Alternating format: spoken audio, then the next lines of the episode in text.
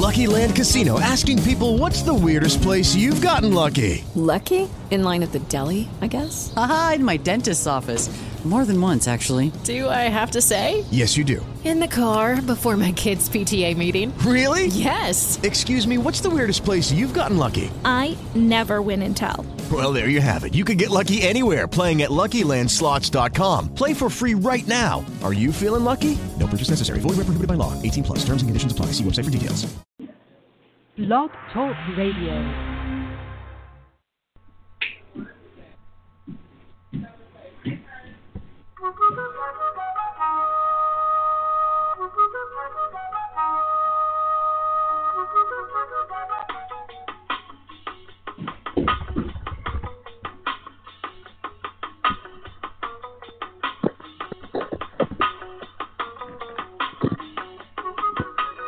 I'm the A. His name is Q.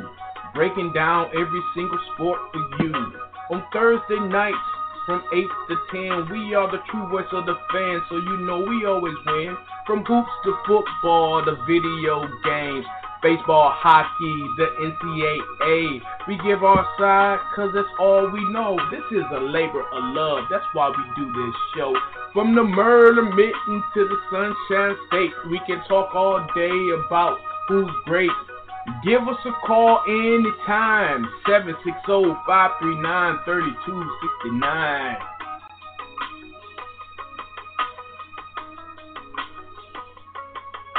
You know, if we could, we would do this every day. Welcome to this episode of Sports Q&A.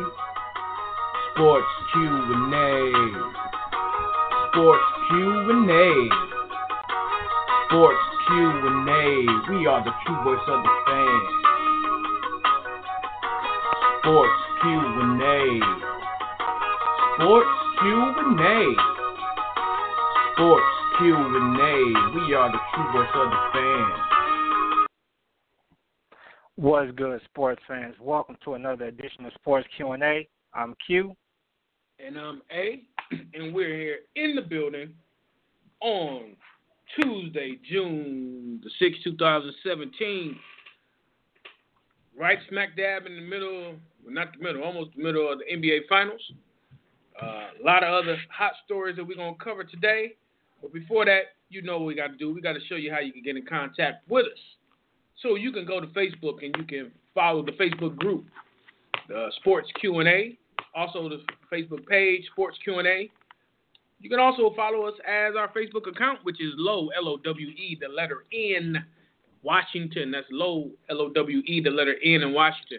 You can also follow us on Instagram at Sports underscore QA. Also on Twitter, Sports underscore QA underscore Preps, and also Sports uh, Sports underscore QA. That's Sports underscore QA underscore Preps and Sports QA uh, underscore QA. Man, that was a mouthful right there.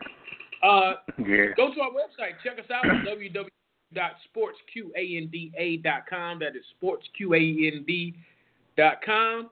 And last but not least, give us a call tonight, 760-539-3269. That is 760-539-3269. What's good with you, Q? How's the weather? Everything is everything. Is, is the weather typical Dallas weather going on? I mean, it's June. Is it is it unbearable yet? Not yet. It's been up and down. I know. Uh, going to watch game two, it was a, a monsoon, and the weather was it was it's been raining real heavy the past weekend, but supposedly it dried up real quick, and it's actually about to hit the 90s again this upcoming weekend. Well, we around these parts we hit the 80 once. No, I think maybe back to back days.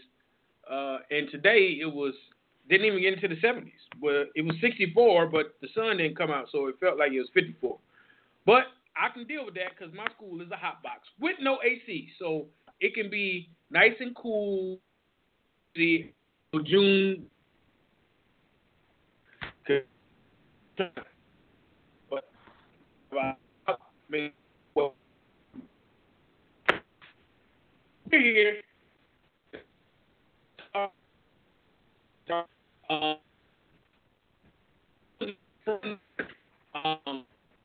get a little more in depth in that, but something that happened in not actually actually leads us to our point. Game, uh, oh, you know, players are made available to interview on the podium, the NBA podium, all those good things. And most players comply and all that good stuff. Well, LeBron had a complaint about the location or something about it, so he only did interviews in the locker room. And when I was thinking about that, trying to think about point counterpoint, it um kind of reminded me of something that we discussed oh two a year ago in January with Cam, old Cam Newton leaving press conference following the Super Bowl loss. So you know, I said, well, this is eerily familiar. Let's talk about which one is kind of worse. And I kind of spoke. I think if you all remember, we kind of I, we were on different sides of the Cam Newton piece ourselves. Uh, so I'm pretty sure we're on we're on opposite sides uh, when it comes to this. So Q, I want you to restate or why you on on what is your point, and then I'll counter with that. uh, for those who missed those shows, I just repeated. My issue will always be with Cam because I looked at him up until that Super Bowl press conference as a guy that never shied away from taking the media spotlight. During that week of interviews, the the media frenzy, he was all smiles, had jokes, was just typical Cam. Now all of a sudden, you have a disappointing game, your team loses, you overhear uh, opposing teammate make some comments, and now you want to go in the crybaby mode. Suck it up. This is I, I understand it was a tough game, and everybody talks that. Oh, I want somebody that's gonna be emotional or gonna be mad after the game. It wasn't even about being mad. You really think that the rest of his Panther teammates weren't mad? You really think some of these other guys that lose in these big games aren't mad? They still carry themselves with a high level of professionalism. They still do what they have to do to make sure that their interviews are on the up and up. Just putting it simply as possible. But Cam that in, that evening decided he wanted to bow his head, mumble over his words, and then eventually get up and leave after what we found out later, him hearing the comments from Chris Harris. Now, those are two separate things, and I'm gonna let you get to your point in one second. Um, him hearing what Chris Harris had to say, okay, I can understand if you got up and left at, but that's if you had been holding the the original part of the interview like a man. But he didn't. If he had been saying, if he had been taking his medicine, responding with some authority to those questions, and then he heard Chris Harris say what he said, which was still misconstrued, then I could be like, okay, yeah, Cam really didn't want to hear that, so he just left. But Cam spent that whole time with the hoodie over his head, yes, no, no, that type of response. We have kids that we mentor that handle adversity better than Cam did that night. So he gets no he gets no he gets no pass from me. Well, so again, I'm just going to go to my my counter. My counter is strictly you look at things in in in, its totality. Um, regardless of however you look at it, to each to each other's teams, LeBron. I mean, Cam is the LeBron of the Panthers, but Cam is not the LeBron of the NFL. So when you have um, basically both players kind of doing the same thing, taking a butt whooping, and on the, on a large stage, um, the reactions were similar. Uh, and the, the thing is, is that LeBron is the face of the NBA. Cam is not. Cam, regardless of if they he would have won and he was having a hell of a uh, a playoff run to that point, LeBron still, I mean, uh, Cam still would not have been the face of the NFL even with that win. So I think that plays a bigger part for me. And LeBron having a lackluster response and him also saying it had nothing to do with the loss, a bad game, I call Bush league on that. Um, so when I look at it with who he is and in that situation and his team needing him to be that uh,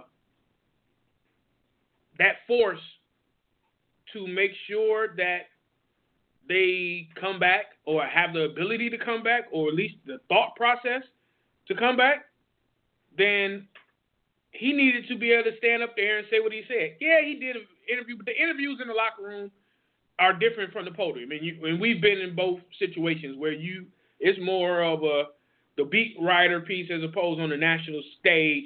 Even though you have both in there, it's it's a different it's a different mentality, different approach. So I think that LeBron in that situation, him being the face of the NBA, him also being what what pushes and drives and motivates any and everything that goes through the Cavaliers is set a bad precedent.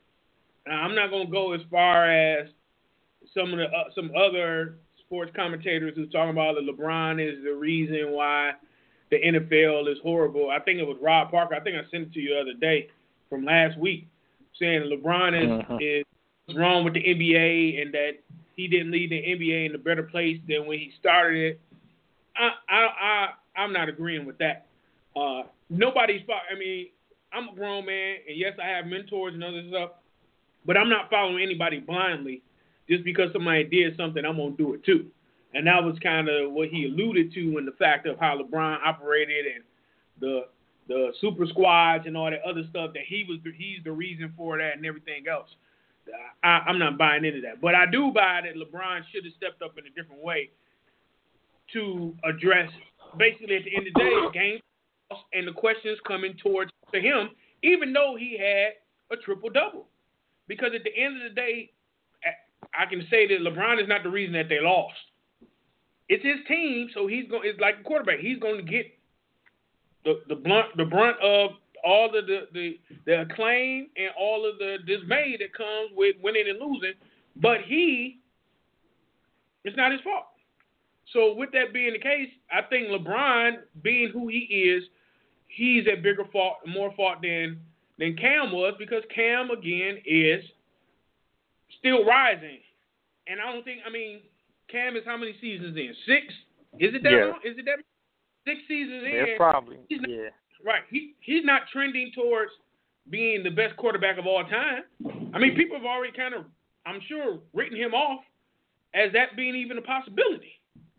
So, um, I think that LeBron, for where he is in his career, he knows how it works, and he knows that anybody else would have got raked across the coals for not doing that.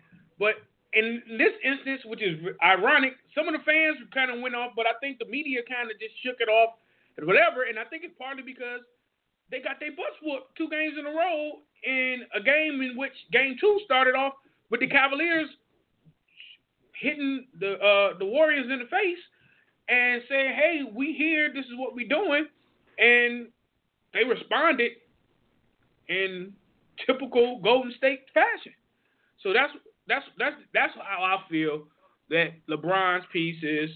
Uh, he was at bigger fault, or it was a bigger wrong uh, for him to not step up to the podium and answer the questions, which, like I said, majority of the time he has no issues doing.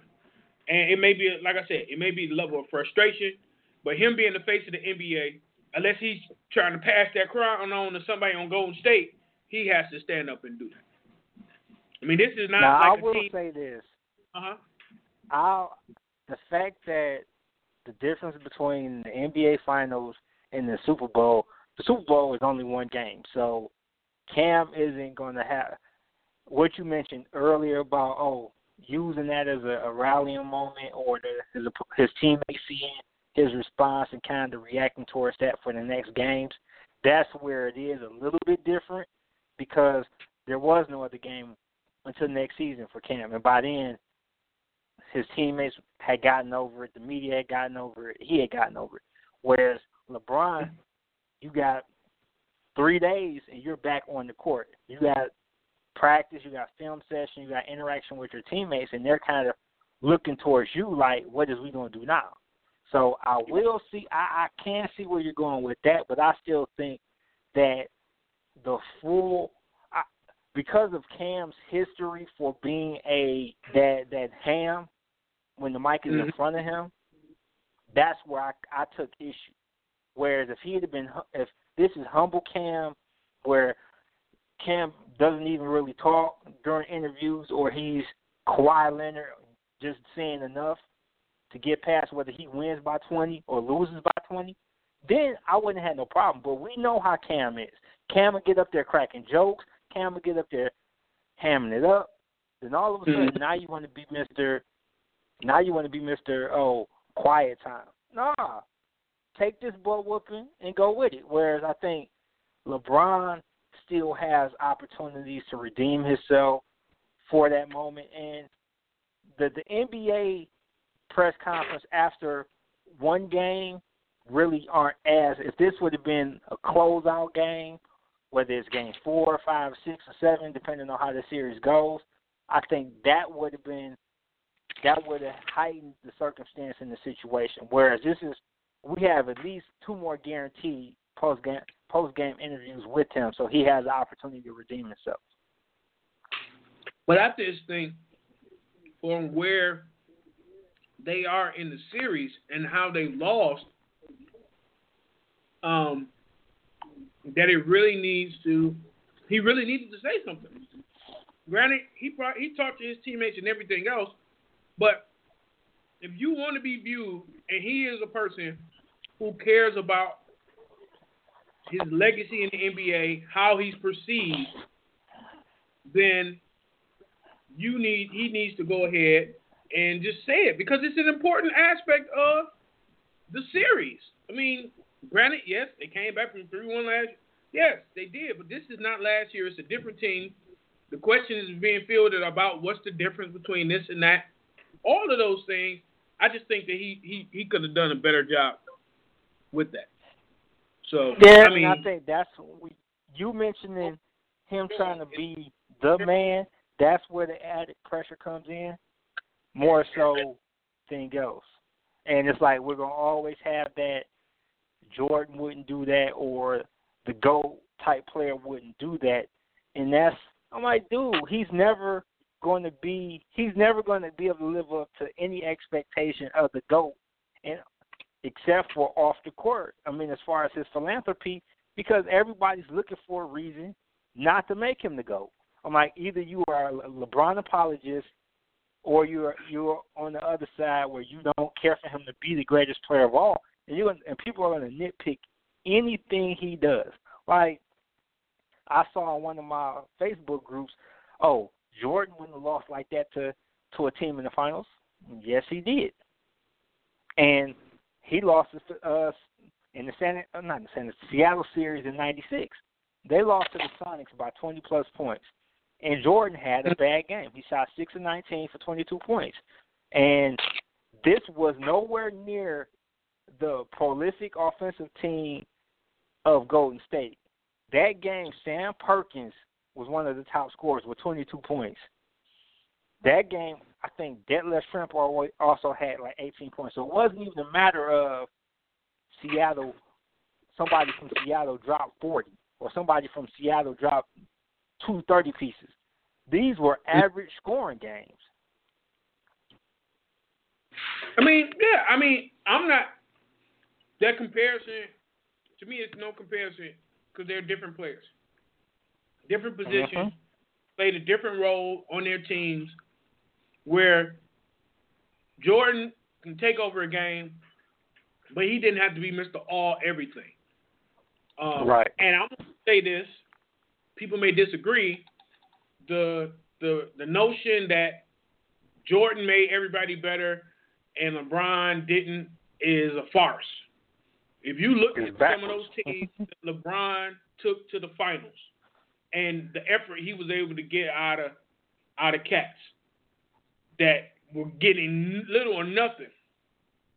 Even in the series with the first series against Golden State, where you had uh Mozgov uh, who ended up getting a, a career contract based on that one series alone. Those are the things that people don't want to look at. But you look at Jordan. Jordan had a Robin. LeBron has had different Robins. It, I mean, it's it, it's a totally different aspect. But people want to. Once again, it's a, it's partially a generation thing. Yes, Jordan changed how people looked at the uh, NBA. I agree. LeBron changed that as well. Uh, how people look at how you can be a freak of nature and dominate, basically almost pay, like Magic, almost paying the one to the 5 mm-hmm. And he dominated and has dominated. Good Lord, gave up a moonshot. Um, dominate, you know, at, at those positions. It, it hasn't been done in that. Magic didn't dominate like that. Magic, even though he was 6'11, dominated in a lot of areas with finesse and flash. LeBron is like brute strength and still with handles, with defense. So it's a different type. Um, I think I mean he's an all around player on both ends of the court. Uh, and playing with this longevity that he has, it hasn't been seen before on both ends of the court. Granted, he came straight out of high school, which to me adds a little more notion of where he is because he must have been dominating and holding his own from season one.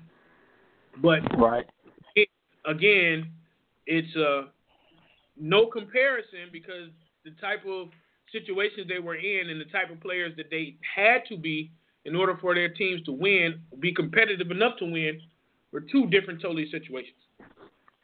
And, and this is my thing, and I have two points. Isiah did an interview with uh, on Undisputed with Shannon and Skip, and he brought up the the key point of who did LeBron have as far as his his coaching mentors. Like mm-hmm. everybody, all the other greats had it. He had Isiah had Chuck Daly, um, Bobby Knight in college. Magic had uh, Dean Smith, even uh, Phil Jackson, Doug Collins, who was still a good coach, even though he he never got it done as far as on the championship level.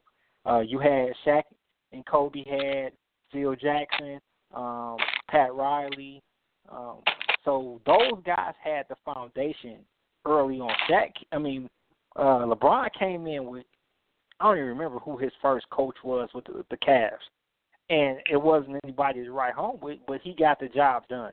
And that's Isiah mentioned the fact that it's like that says a lot about who he was because he created a he did all this stuff without foundation. It's like going into studying for a test. Everybody else has uh, study aids, uh, courses, all this stuff. You going in, taking the test, blind basically, you getting an A. And right. First coach for LeBron. That's one thing that's.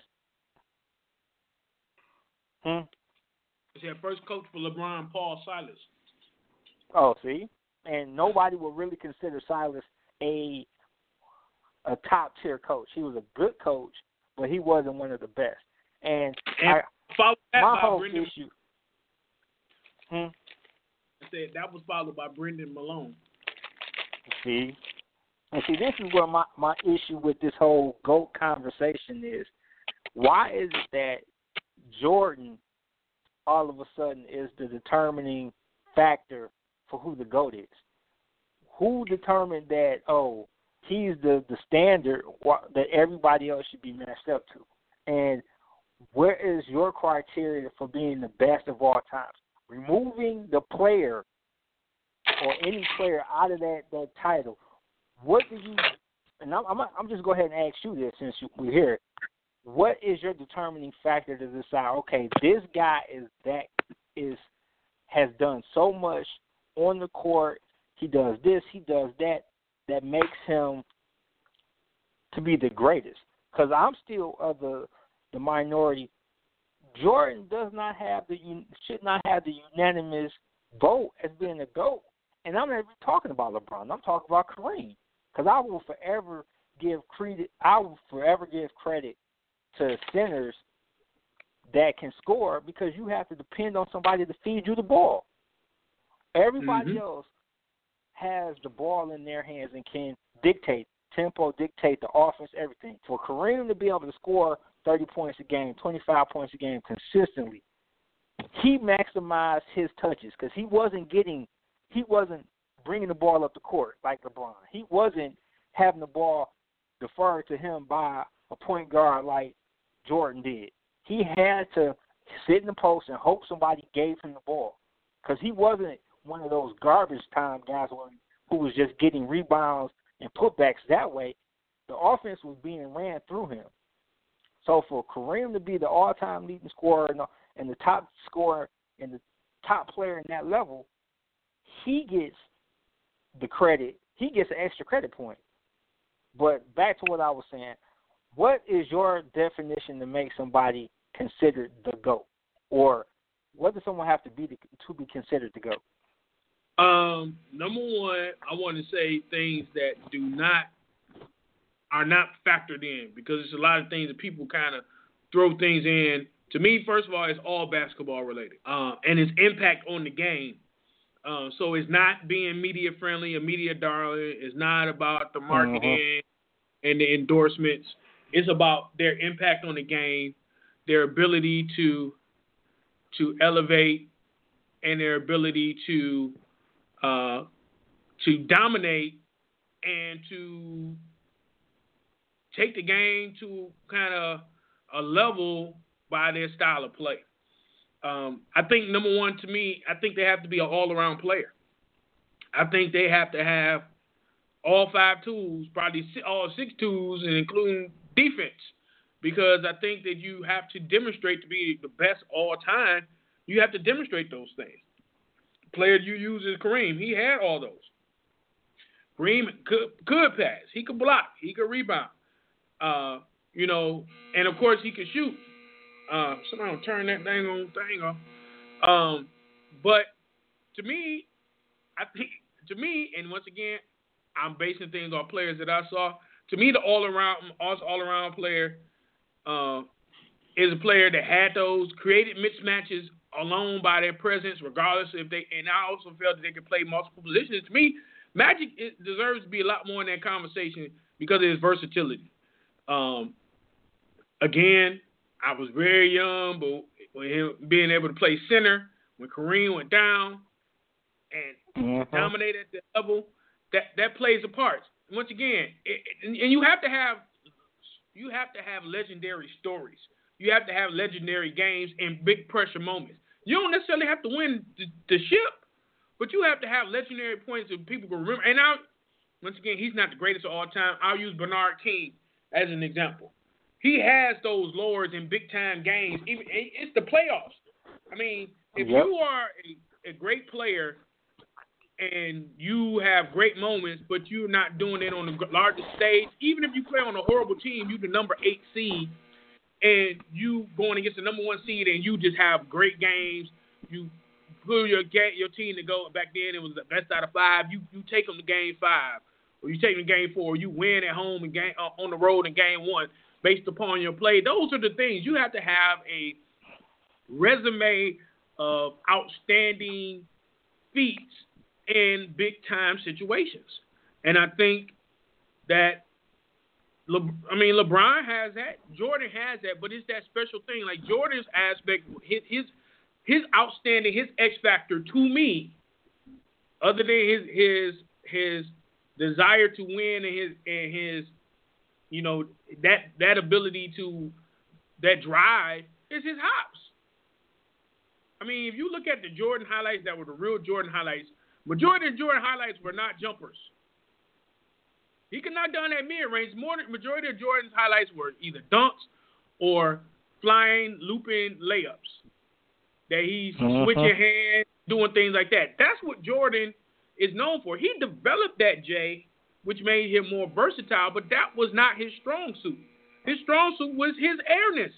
That's where he got the nickname from, from him going forward and doing that. So I'm not knocking that because that put him heads and shoulders. That allowed him to do things. That allowed him to to go against centers and get the get the contact and the bucket by being able to hang in the air an extra second longer or half a second longer than anybody else. So it's not a knocking of, of Jordan. I just think that Yes, it was hard to defend Jordan, but teams were able to do that. And when I say able to do that, yes, Jordan may have gotten 30 points, but his shooting percentage were low when teams were able to figure out. And yes, I am representing the Pistons because not too many teams can figure Mhm. Jordan out. Jordan was not shut down by the Pistons, but he was contained to a point that yes, it is a such thing as a quiet 30.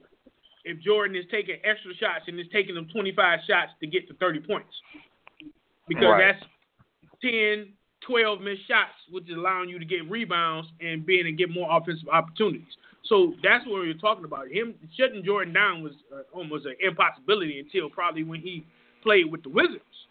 But and you still wasn't shutting him down. He just wasn't getting that that that that uh, Jordan uh, imp, uh, output that he normally is used to. So the thing is that with with Magic, he was able to post up point guards. He was able to post up post up centers. He was able from the post. He was able to drop dimes. He was able to do a wide variety of things and be versatile and create mismatches on offense and defense. I mean, he checked Isiah one on one. Once again, wasn't necessarily uh, standing, but if a six eleven guy can can can can stay in front of, and also if Isiah tried to get past him, be able to deflect, interrupt, disturb his shot, make Isiah pass the rock, then you're doing your job. Um, and that's it's hard to do. I mean, you're not doing it all the time. I mean, we see the things now. You know, LeBron when, when Curry did it, did his little move the other day, which now everybody's saying is carrying, was carrying and all that other stuff. Everything in the NBA is carrying, so don't even try that now.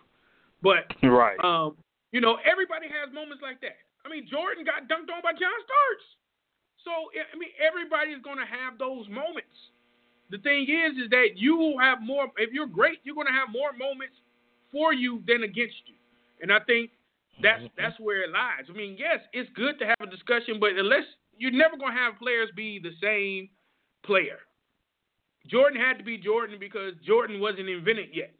If Jordan had been invented, he would not be able to be Jordan. Because it's all the greatness, who who can you say identically, yeah, these players are pretty much the same player? Nobody. Nobody. And that's the thing. That's the beautiful thing about it because greatness is defined by what people do and makes them great, which is not necessarily the same thing. So uh, I just really think that, um, and just folks to let you know, we're not Facebook Live right now. I think I, I had to do an update on the iPad, so we're about to get back in in a second. But um, I just think that when you try to compare them, it's futile. I don't think you really. It's it can never be a fair comparison. It's going to come down to your bias, and everybody has different criteria. So when you have the different criteria of what you like and what you what you hold in high regard, I mean, some people and your what you hold in high regard actually are things that have nothing to do with ba- with uh, I'm about to say baseball because in my head pop Barry Bonds when nobody the media doesn't like and they play a part of that like that had something to do with what he did in between the uh, foul lines. But it's it's the same thing. Is it's an actual sport. So what did he do in that sport? Should Jordan get credit for being the greatness because he raised the awareness of the game? Well, he was only able to raise that from Magic and Larry and that whole '80s crew, which led him in. You know, well, late late '70s, early '80s crew that led him in to the NBA being fantastic. So, I just think it's it's impossible to determine greatness. I mean, you could barely do the top five players at each position without any argument. so, I mean, t- take the greatness for what it is and what it was, and enjoy it. Um, because the thing is, is that we, as a, if you're a true NBA fan, you really have to hold on to this series and seeing the greatness that you're seeing, and hold on to it because you haven't had too many examples of that, at least in this playoffs. And we talked about how the playoffs have kind of rolled itself out. So I think you just really just have to enjoy this for what it is. In the NBA, you gotta hope that either the Warriors stumble or the Cavs step up, because a sweep is probably the worst thing for the NBA in this situation. Right. And you already know. I've seen it. The the conspiracy theorists will start. Oh, the Cavs gonna win by twenty tomorrow because they can't let them sweep or they can't let this out. I'm like, man, please stop it because if that's the case, why didn't they do this in earlier rounds? If it was just about money and TV revenue and all this stuff, or extending games, uh, Golden State wouldn't have had a four. Basically, wouldn't have ran roughshod through the whole Western Conference. Cleveland wouldn't have basically ran roughshod through the whole Eastern Conference if it was about that. So now all of a sudden, here comes the the the guys or the girls that have these questionable thoughts. I'm like, nah, just let it go. Enjoy the series, watch the games, and just hope for better games. Um, and but we just came into our first half hour of Q and A. I'm gonna go ahead and let Al go into the break, and are we going? I guess since we're talking about NBA, we can just stick here and talk to talk about the first two games, what we saw that we liked, and what we saw that we didn't like. All right. Well, we're to hear from our sponsors and be right back. This half hour sports Q&A has been brought to you by Crush Media Group, Progressive Greek, Next Step Mentoring, Ticket Wave, and Fan Siding. Welcome back to Sports Q&A. It is 8:36 in the p.m. on Tuesday, June the 6th, 2017. Make sure you give us a call, 760-539-3269. That is 760-539-3269. Well, we, we just got off our point counterpoint and kind of transitioned into conversations about the NBA Finals. Um, we're in game, heading on game three on the eve of game three tomorrow with the Warriors with a 2-0 lead, um, winning in commanding fashion. Um, what's your take from the first two games, uh, just overall, Q? Two things: one for Golden State, and then one for Cleveland. Golden State got the cheat code to the. It's, it's crazy how, I mean, we saw glimpses of it during the the the earlier rounds in the playoffs, but a lot of us just figured, oh, just bad matchups, not enough talent from this team, not enough talent from that team. Seeing Kawhi go down to San Antonio kind of change things, but to see what they're able to do now, it's like, dude, who do you stop? You have four guys in the starting lineup that can give you 30 at any moment, and it's just it's, it's pick your poison, and it's a slow death with all four options. So it, it's unfor- it's it's crazy to see them finally clicking, and truthfully, they're all not clicking. Uh, Klay Thompson finally had a, a decent game in game two. Draymond still has not had a good scoring game, but Steph and KD have been playing out of their minds.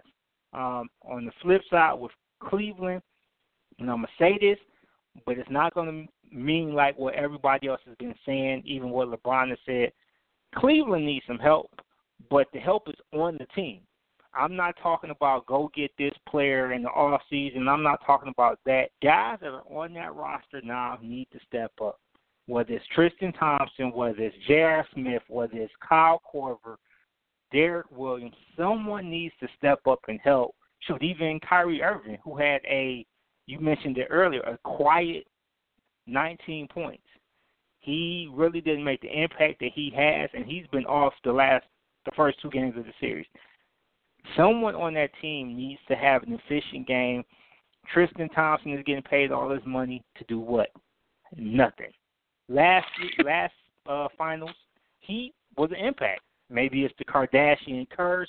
Maybe it's a little B in his curse. I don't know what it is, but they have not been able to get anything out of anybody besides Kevin Love and LeBron James. And like I said, everybody is now trying to talk this. Oh, now LeBron gonna ask for more help in the off season. No, don't. I mean, you still can maybe shuffle the deck with a couple of the bench players. Bring this guy, get rid of Dahntay Jones for maybe somebody that's a step. Uh, CJ, uh, uh, dude from uh, I cannot think his name from Indiana somebody like that, but that's nothing major. I'm not talking about everybody's mentioning Melo, Paul George. No, that's not gonna work. Just have these guys that are getting paid all this money play, and I think that'll help.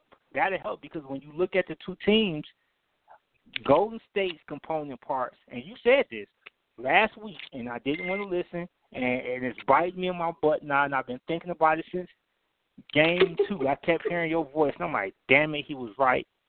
David West, Shaun Livingston, uh, Patrick McCaw, all these guys have done their jobs. And I'm like, damn it, why couldn't why can't Cleveland players do their jobs? It's not we're not expecting these guys to give them 15 points. I'm talking about hit up. When you get an open jumper, you got to hit it. When you get an opportunity to get a rebound, you got to grab it. When you get a chance to take a charge, you better take it.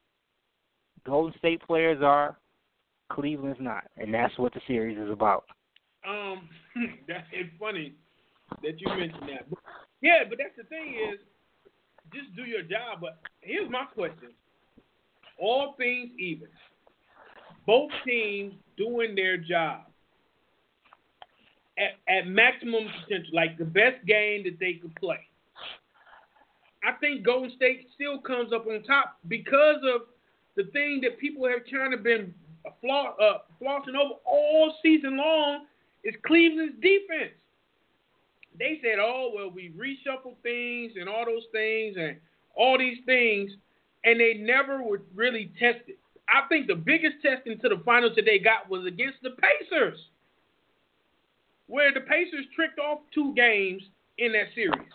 You can't become a, you just can't turn a switch on, on and off for a, a to be a good defensive team. Either you are or you aren't. There's, they have a great defensive player in LeBron James, but you have a liability at your point guard with Kyrie. You have a liability in Kevin Love at defensively overall. So the thing is, is that playing at their best, I think that both teams that that Golden State is a little bit better because, like you said, you have that four-headed monster that you do not know what to do. So going into this new game three, does the Cavalier do the Cavaliers go in and say yes, we need to make a conscious effort to stop KD, or are we going to go back like we did last year, in playoff and try to make a conscious effort to stop Curry? But you still have other players who have not even played. A, Klay Thompson, average at best. But he can be average at best when you got two guys averaging 30 points. Yep. And that's the thing is that KD can KD is hungrier than anybody in this finals. Anybody. Yeah, you you think he's hungrier than Kyle Korver, who this is his first finals? Man, he eat Kyle Korver. That's what I'm saying. He's the hungriest guy, and I don't think people are really paying that much attention to it. He got embarrassed by LeBron. He he knows what it feels to be like on the other side. He has this opportunity to go forward and to take a bigger step forward in what his legacy will be. Because it's not like he's on the team. See, this is the thing that people thought was going to happen when he came to Golden State. He was going to go there. He was going to rest on his laurels. He was going to get a, cha- a cheap championship. This championship, if they win this championship in Golden State, is on his back. He, if you if you gave the sizes of the rings based on the input that he had, he would have had a big a ring as big as a basketball right now. Mm-hmm. Right. And that's the thing that people fail to realize is that KD is a flat out scorer. KD is a matchup nightmare. KD defensively has gotten a lot better, and that's the one thing that people always think was a liability with him. But some of the blocks that he that he's done and some of the recognition of things that he's done within the game has shown that he is hungry. And yeah, you can knock him all day long for going to a team that that put him out the playoffs, but he didn't go to the team that went off the playoffs. He's the best player on the team that put him out the playoffs last year, hands down. Man, and that's the and I've seen the the meme out there circulating the internet. Where was this Kevin Durant last year? And it's, it's it's frustrating. And I think, and you may think different, but there's some people already out there saying that, as far as his legacy, there's going to be an asterisk because of how he did it, and I think he's going to have to win either multiple ch- titles. I'm putting it at three in Golden State if they win this one. So two more in Golden State, or another one somewhere else where he's the the focal point for people to say, okay, yeah, we respect KD. This is a guy that I mean, call it what you want, and I, I I'll admit I am a KD antagonist. This was a dude that just hopped on the, the hot team and rolled the way to the championship because I still think you take KD off this team, this is a a one one series, but it's still a competitive series with Golden State. You just maybe mm-hmm. have to have Draymond had to may have had to step up and score instead of being okay with Draymond scoring 12. He may have had to give you 19. Instead of Klay being okay with 15, 18, he may have had to score 23. But those that still makes this a competitive game, and it's just like, dude, where was like I said earlier, where was this last year when you guys were one game away? Well, I mean, I can answer that. I can answer that question for you though, because it, it even even in OKC, he, he did not have the ability to have this KD because they were able to focus on him, and he had to be the all everything in conjunction with Russell Westbrook because the the support staff was lackluster. So in this situation where he does not have to be the focal point, but he can be the focal point, which is different when in OKC where it had to be both of them doing what he and Curry are doing right now, day in day out to be able to beat Golden State. Here he does not So have to. essentially, In my opinion, so essentially he had to take on. He's taking on. If well, he was in Oklahoma City. He's what Kevin Love and LeBron are face are dealing with right now in this final. Right. Yes. Yes. Yes. And that's the thing is that he has the ability where he when you don't have to be that man that that averaging that triple double like I said LeBron had to do last year in the, in in championship to be able to win the championship. When you don't have to have that pressure on there, then you can free flow, be able to free flow going back and forth. Because the thing is, is that if they are putting extra pressure on me, then I can become a different type of player. Well, in OKC, they were putting double teams on me, and I still had to score. So what did I do? I start forcing, I start fumbling, I start doing things that were were not benef- uh, uh, not a benefit to us winning, and that's where he ended up being. And it, and as the pressure mounted, he knew everything. In order to win, it had to go through them. And the thing is, they were playing off that emotion, and at the end of the day, they had to get it done, and they couldn't. That to me also adds to his motivating force of how he's playing now, because he has to play that way. He wants to shake that reputation of what he did last year, because in our opinion, until that point, he was having a dominant, his regular dominant years, his regular dominant KD. But once again, you run against the juggernaut that was and is still now the Golden State Warriors, then you get what you get. You have to play a perfect series.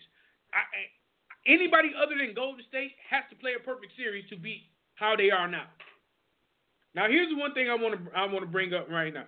So, during the season and in the off season, when Cleveland was making all these tweaks, getting uh, getting Deron Williams, getting Kyle Korver, getting all these pieces, and everybody was complaining about LeBron trying to stack his team and doing all those things. LeBron knew what he was doing. He knew that them winning last year was probably worse for Cleveland than them losing. Because now Golden State has a chip on their shoulder. They're more motivated. Motivated. They. Do you think if Golden State would have won, that KD? I mean, that they that KD would have been going there? I mean, do you think that? I don't know. Nah, nah, I, I doubt that. That- Exactly. That's what I'm saying. So all of these things tied into one because now it's like, you know what? Le- LeBron beat your butt. He beat us in record fashion coming back from 3 1. You know what? Let's go do this thing. And now you change that you change that that mindset and now it's like you going to the park with you and two of your boys, and y'all coming up and say, "Yeah, we got next." It's just us three, and you got to pick up two guys from over there, and you playing against the team that's been playing and winning all day long. And these guys been doing this every day, all summer long, and you about to come in, hey, let's go ahead and do this. I mean, it's kind of like that mentality of like, what else can you do? You can't add. You're not adding players at this time. Who who are you expecting to get more for? Last year they had to depend on J.R. Smith, and he came through. You really think they're depending on J.R. Smith to do what he did last year? I don't think that's possible now. And if you are, you are not banking on it. If you're banking on that as, from the Cavaliers, then you just trying to luck up and win. so here's my here's my real question. What do you think the Cavs' point of emphasis will be going into game three? Because in game two, they came in getting Love active. LeBron was a distributor. LeBron was driving to the hole more early on, punched him in the face, and LeBron and, and then Golden State woke up, got back in the game. It was a good game. For what what do they need to do, if anything, or what can they do? Because here's the thing, I'm gonna be 100 percent honest. Game two, I was watching game two. Then I went to go put my son to bed. Then, matter of fact, the game was on. It was a good game. I said, "Oh yeah, I'm gonna watch this game." Fell asleep. I woke up when it was like eight minutes left or six minutes left, right before Golden State went on that 10-0 run. I didn't know what happened in the middle of the game until after I kind of saw the highlights and saw what it was, but it was a typical kind of ebb and flow game, like you punch, punch, counter punch, and now at the end we ain't got enough in the gas. It's like you got to do so much. It feels like and I'm gonna be quiet and let you answer. I'm just talking. It feels like the Cavs are playing from behind from the beginning of the game, and no matter what they do, they exert so much energy to get back, get forward or get close that when it comes down to clutch time to to to what to be able to push through the finish line, they don't have enough left. So what what does yeah. Cleveland do? You you you Ty Lue, what what are you doing? What adjustments are you doing are you putting somebody in the starting lineup, taking somebody out? Are you what's what's your game plan? You have to pick let one of them two, the dynamic duo right now between Stephen, KD, get theirs and stop everybody else. If that means and, and truthfully, I'd rather let KD get his and, and find ways of stopping everybody else because KD gonna get his. So it's it's futile to try to stop him. Whereas you may be able to kind of, we've seen moments where Steph has kind of been flustered over the last two finals where he might go into a funk or he may not hit shots. Whereas, um, and you just got to focus. You got to play five on four. Just, I mean, without being too not without giving in too much as far as open layups and all that stuff. But you, I mean, you just gotta, you gotta let somebody else. You gotta force everybody else on that story. Who's whoever's on the court with him, beat him. Now, as far as offensively, they got to get back to going to the hole. That's what got them that lead to start the part, uh, the beginning stages of game two. They were aggressive. LeBron was going to the hole and this is even from game one. He went to, I think, to the foul line 10 times, 10, 12 times in the first quarter, first half in game one. Second half, I think he only had two or three free throws. That mm-hmm. was unacceptable. And that's where I can see when people say, oh, LeBron isn't aggressive enough. He's, I think he's also exerting so much energy on both sides of the court. He was tired. But you have to find some way, whether it's Kyrie, the combination of him and Kyrie being more aggressive because I still don't think when it comes down to it, Steph can check Kyrie one on one. And that's where him going to the hole, him being aggressive, will force somebody else to help. And that's where I go back to saying that that phrase I said earlier. Do your job. if that means if Kyle Korver is in the game, you got to hit that open jumper. If that means J.R. Smith is in the game, you either got to hit that open jumper or go to the hole and get fouled. But you can't have Kyrie get past Steph, have to help D come, and you shoot up some crap middle league, uh, uh, middle middle school basketball, and you this is your first time getting in the game. You can't have that. He has to be able to be content, uh, counted on. He, uh, Deron Woods has to be able to be counted on. Some of these other guys have to be able to be counted on, and that's where the issue is. Yeah, uh, and that's the thing is, is I watched Cav play maybe five, six games this season. I mean, playing against a lot of times against inferior competition, it's easy for you to win not being at full throttle. Uh, I've seen Golden State play probably about the same amount of times. To me, it seems like they play the same style, win or lose, in Golden State. While in Cleveland, they they sometimes they play you know, a certain way. Sometimes they shoot ridiculous threes. It to me, it's a different type of feel. Like it's easy to say just drive to the hole and go ahead and do that, but how disciplined are they going to be able to do that? How, who's going to not get into the flow of the game with them constantly penetrating? I think them penetrating and dishing out. If you score early and able to do that, and then you can score out, that's how you can get Korver in the game. That's how you can get J.R. Smith in the game. But you have to have that discipline to be able to do it. Defensively, I mean, if you had your pick of who you would have beat you, I would say I'm gonna make I'm gonna make Curry beat me because he's going regardless of what's going on in the game. Curry is still going to be out there shooting his threes. He's still going to do that. I'm going to force him, and people don't want to realize, yeah, eight turnovers. So if we ca- can capitalize and have, make him have an equal amount bad game offensively as far as turning the rock over, then we can do some things that we weren't able to do before. So I think having a game plan where you I ain't gonna say limit, maybe try to control or force him towards it, maybe even playing a, a bigger front line or maybe going smaller and slender, but once again, you have to deny him the post. Um, because I think he's your biggest low post threat that, that uh, Golden State has. Um, uh, so it's, I mean, it, it, it's definitely not it's definitely not uh, checkers. It's closer to chess in, in them figuring out how to how to um, how to stop them. I think they can play it, but I think right now uh, the best is playing in Cleveland and having their fans behind them. But Cleveland gets down, their fans get down too. Yes, you won the championship last year, but yes, you're still Cleveland. So yes, that disappointment and that doubt creeps back in in all those other years outside of last year of you all trying to get to that championship level is going to come into your head and your mindset.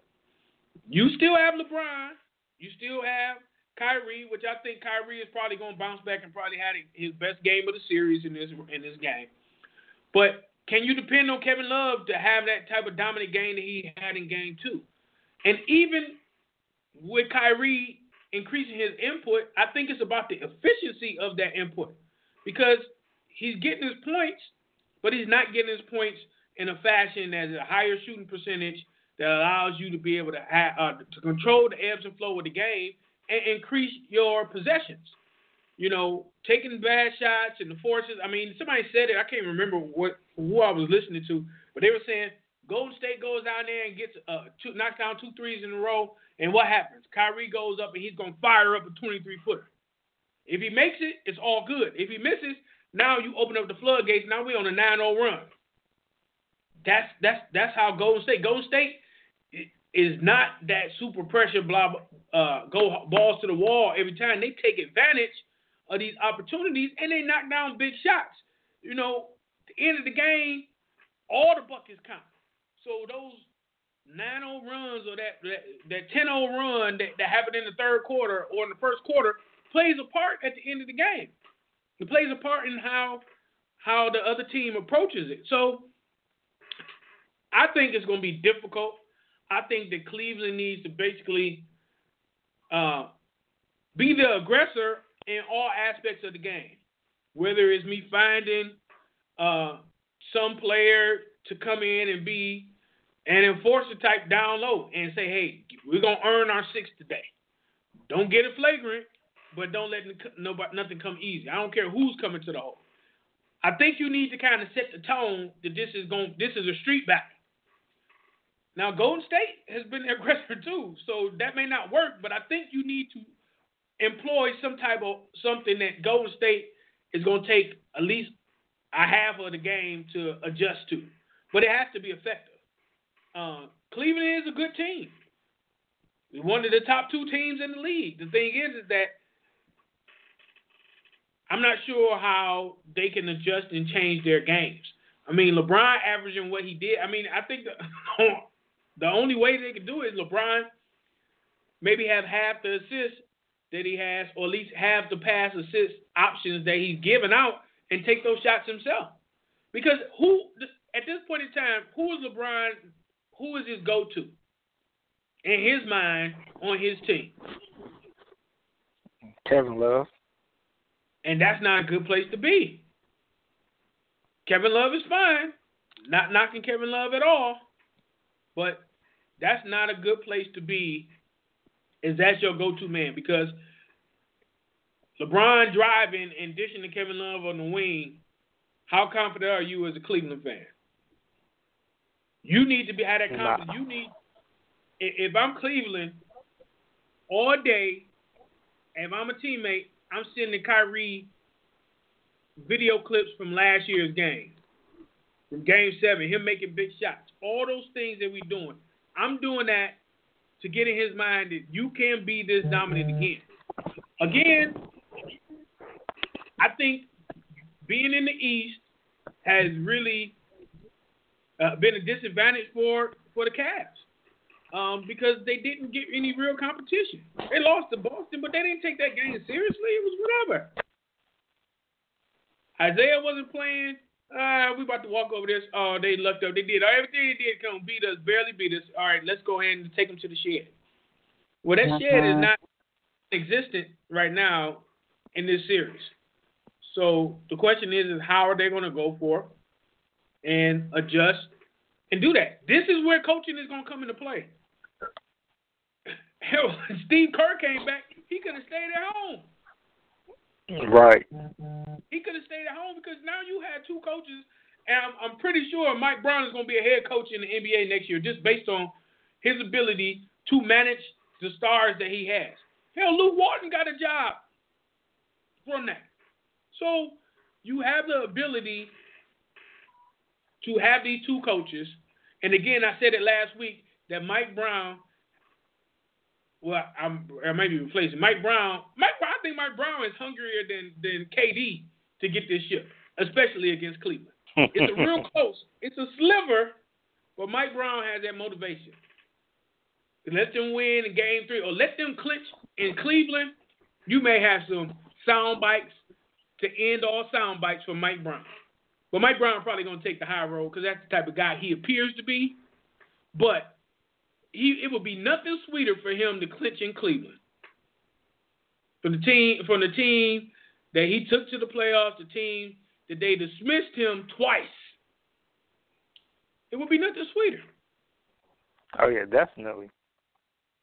But like it, like I said, it's the player again. The player I thought was going to be the go-to has been average at best, which was dang on Klay Thompson. So just let don't let Klay get warm and just have a good game, 25 game. Because once again, we said I said this last week and said again, who's going to match him punch for punch? Culver's going to have, have have to have a great game. Love, Kyrie, and LeBron all are going. So they're going to have to shoot 55 to 60 percent as a team and get good shots get inside, get people in foul trouble in order for them to get into the flow.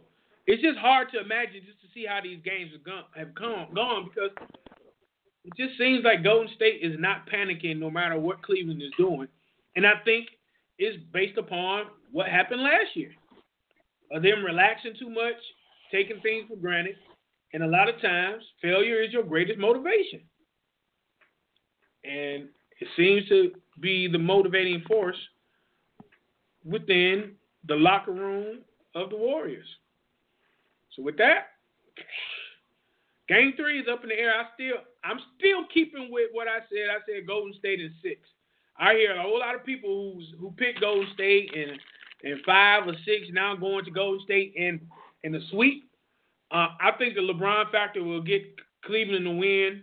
Again, I thought the Cleveland was going to win game two, just based on how game one was and based on how important it was. But once again, they, oh, good.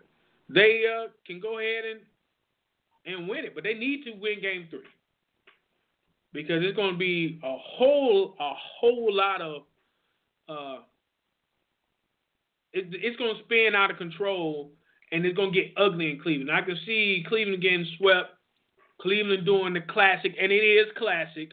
Don't act like it was just started with the Pistons and the Bulls. Uh, teams walking off the court, not giving a high five, whatever the case. It's going to be classic, and then more negative pub is going to come to LeBron.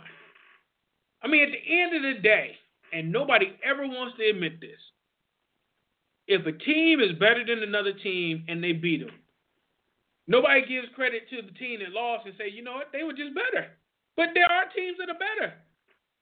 And at this point, Golden State has proven in the first two games that they're a better team. They look better. Mm-hmm. They, they, react better. Um, they seem better prepared. And once again, they've done it with two different coaches. Maybe they can let another assistant coach and then become the first team in NBA history to have three different head coaches win games. I'm just saying. I'm just playing. I really, series, I really want it to be a better series. I really want them to go ahead and uh, rebound and and play. Uh, but once again, we can't control that. Uh, but it will be bad for the NBA. good for for the bandwagon fans, good for the LeBron haters, but it'll be bad for the NBA. And again, the NBA really can't afford for that to occur, uh, for their product to seem lackluster. But so Q, you still sticking with your your pick, or you you can backtrack if you want to? No, I'm still sticking with it. Hey, I'm not going nowhere. Win, lose, or draw, it is what it is. And it was Cleveland there. How many? I said seven. Okay. All right. So he said, look, you got you. I mean, hey, they came back from three one last year, so I don't have an issue. But you know, I like Q sticks to his guns. That's that's the that's that's admirable. Uh, and it's you know, and I'm not one of them people that's. First of all, we had no skin in this game. Y'all know this. But I'm not one of those people either that's gonna jump on a bandwagon because I don't. I think that the way that these first two games are gone and not how the rest of the series is going to go. Um, but they'll figure out a way. But we have creeped over into that 9 o'clock hour. So we are going to go and hear from our sponsors. And after that, we're going to talk about some local aspect on national level with what's going on in East Lansing. We'll be right back after this break. This half-hour sports Q&A has been brought to you by Crush Media Group, Progressive Greek, Next Step Mentoring, Ticket Wave, and Fan Siding. All right. Welcome back to Sports Q&A. It is 9.09 in the p.m. on Tuesday, June the 6th, 2017. Uh, give us a call, 760-539-3269, 760-539-3269. We're also on Facebook Live on our Facebook uh, Live account, Low L-O-W-E, the letter N, Washington. If you're friends with Q and I on Facebook, we're tagged in there so you can watch it live. We would love some interaction uh, that we would have with you all through conversations, through your comments.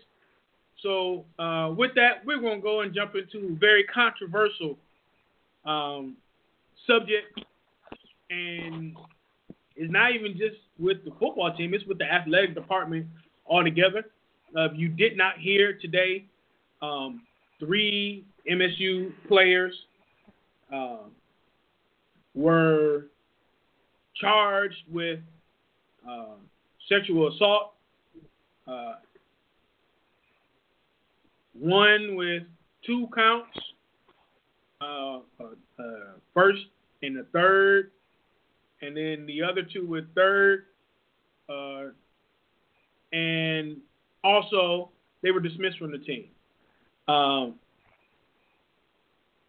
we uh, and also they have dismissed uh, uh, Curtis Blackwell, uh, who was in the recruiting department, actually responsible for player culture and responsibility and things of that nature. Um, but this situation is kind of uh, difficult dealing coming off the heels of the gymnastics scandal that is still ongoing uh, for Michigan State. And investigations almost six months long, uh, which is a very long and very thorough investigation. I mean, the facts that we have is that um, there is a video uh, involved. There are uh, witnesses, other witnesses, and there's a laundry list of aspects that can go on. I mean, this is a very serious matter for all parties involved, including the victim, the players, uh, whereas uh, one the player, uh, sorry, excuse me, uh, with the two charges, uh, Josh Josh King uh, could be facing life in prison uh, if found guilty. Once again, these players are innocent until found guilty. Is the Detroit connection uh, with two players being from Detroit, one from King, one from Cass, and, and here's the, the one thing that we have to deal with this in two in two segments. I think we have to deal with this in the human capital aspect and the overall situation, and then we can deal with it from from a sports aspect and impact. So, from a human capital aspect, from a a I can't say PR, just from an overall standpoint, uh, where does this put the? How does it? How does MSU bounce back for that? I think I put it from that portion because once again, these situations are individual; they'll be dealt with. But I can I I almost struggle with having the conversation of how to deal with this when it's human capital that's involved in this on both sides. And again, it's accusations. They've been charged with this, so they'll go through the court, they'll go through the process. Uh, but there, there's a lot of things that have been go- that that have gone on in this, and once again, this is a national story. This this um this has been going on for a while, for six weeks. We've heard about it. There've been rumors. If you know, uh, Q and I follow a lot of different uh, sites that have speculated about who the players were and all these other things. But now, as we get to this point, like Q, what are your, your thoughts on it? I mean, this is the day that, based on the intrigue and all of the, the lead up to we're here. How, how, how, I can't even say how you thinking. I mean, it's very difficult for this, and I, I'm gonna just say this: it's difficult for me to talk about these things, not because of the personal aspect, not because I've met the, the two guys from Detroit personally, and I covered it, or Donnie went to King. Uh, I think it's the fact the fact of it's so many moving pieces and so many lives are impacted by this. It supersedes football. It supersedes the sport. Um, oh yeah, definitely. you, I think that's the first thing yeah. that you really have to kind of dissect and understand.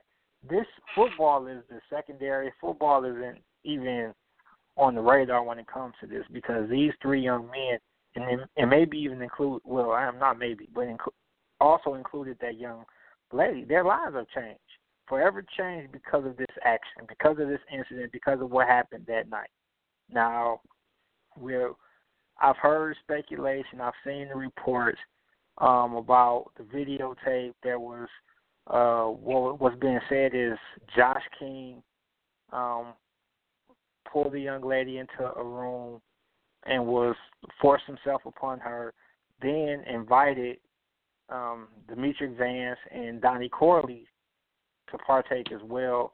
Upon that action being ha- upon those them two guys being involved, video was made. Um, some other unfortunate circumstances took place, and that's where we are now.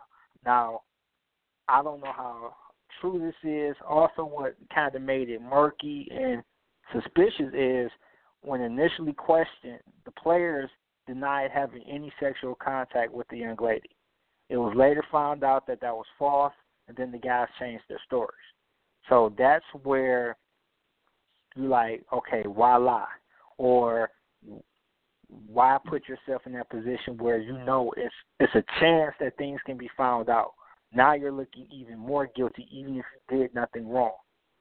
So I mean, it's it's just so unfortunate, and it's it's just one of those things where you look at your their parents, you look at their high school coaches, you look at even Coach Dantonio and the Michigan State staff, like, but why? This is not this is not what they recruited these guys to Michigan State to do. This isn't what their parents sent them off to college to do, and, and it's just unfortunate. And as we've been making a, a, a, significant point to do, this has nothing to, has nothing to do with football. It has nothing to do with the Michigan Michigan State rivalry. It has nothing to do with the upcoming year. And I have yet to see it, but any Michigan fan that's reveling in this, you're a piece of crap for that. Because this isn't the moment. This isn't the time to do this. Because, as I said earlier, these young men's lives are put on a whole different trajectory plane now because of this.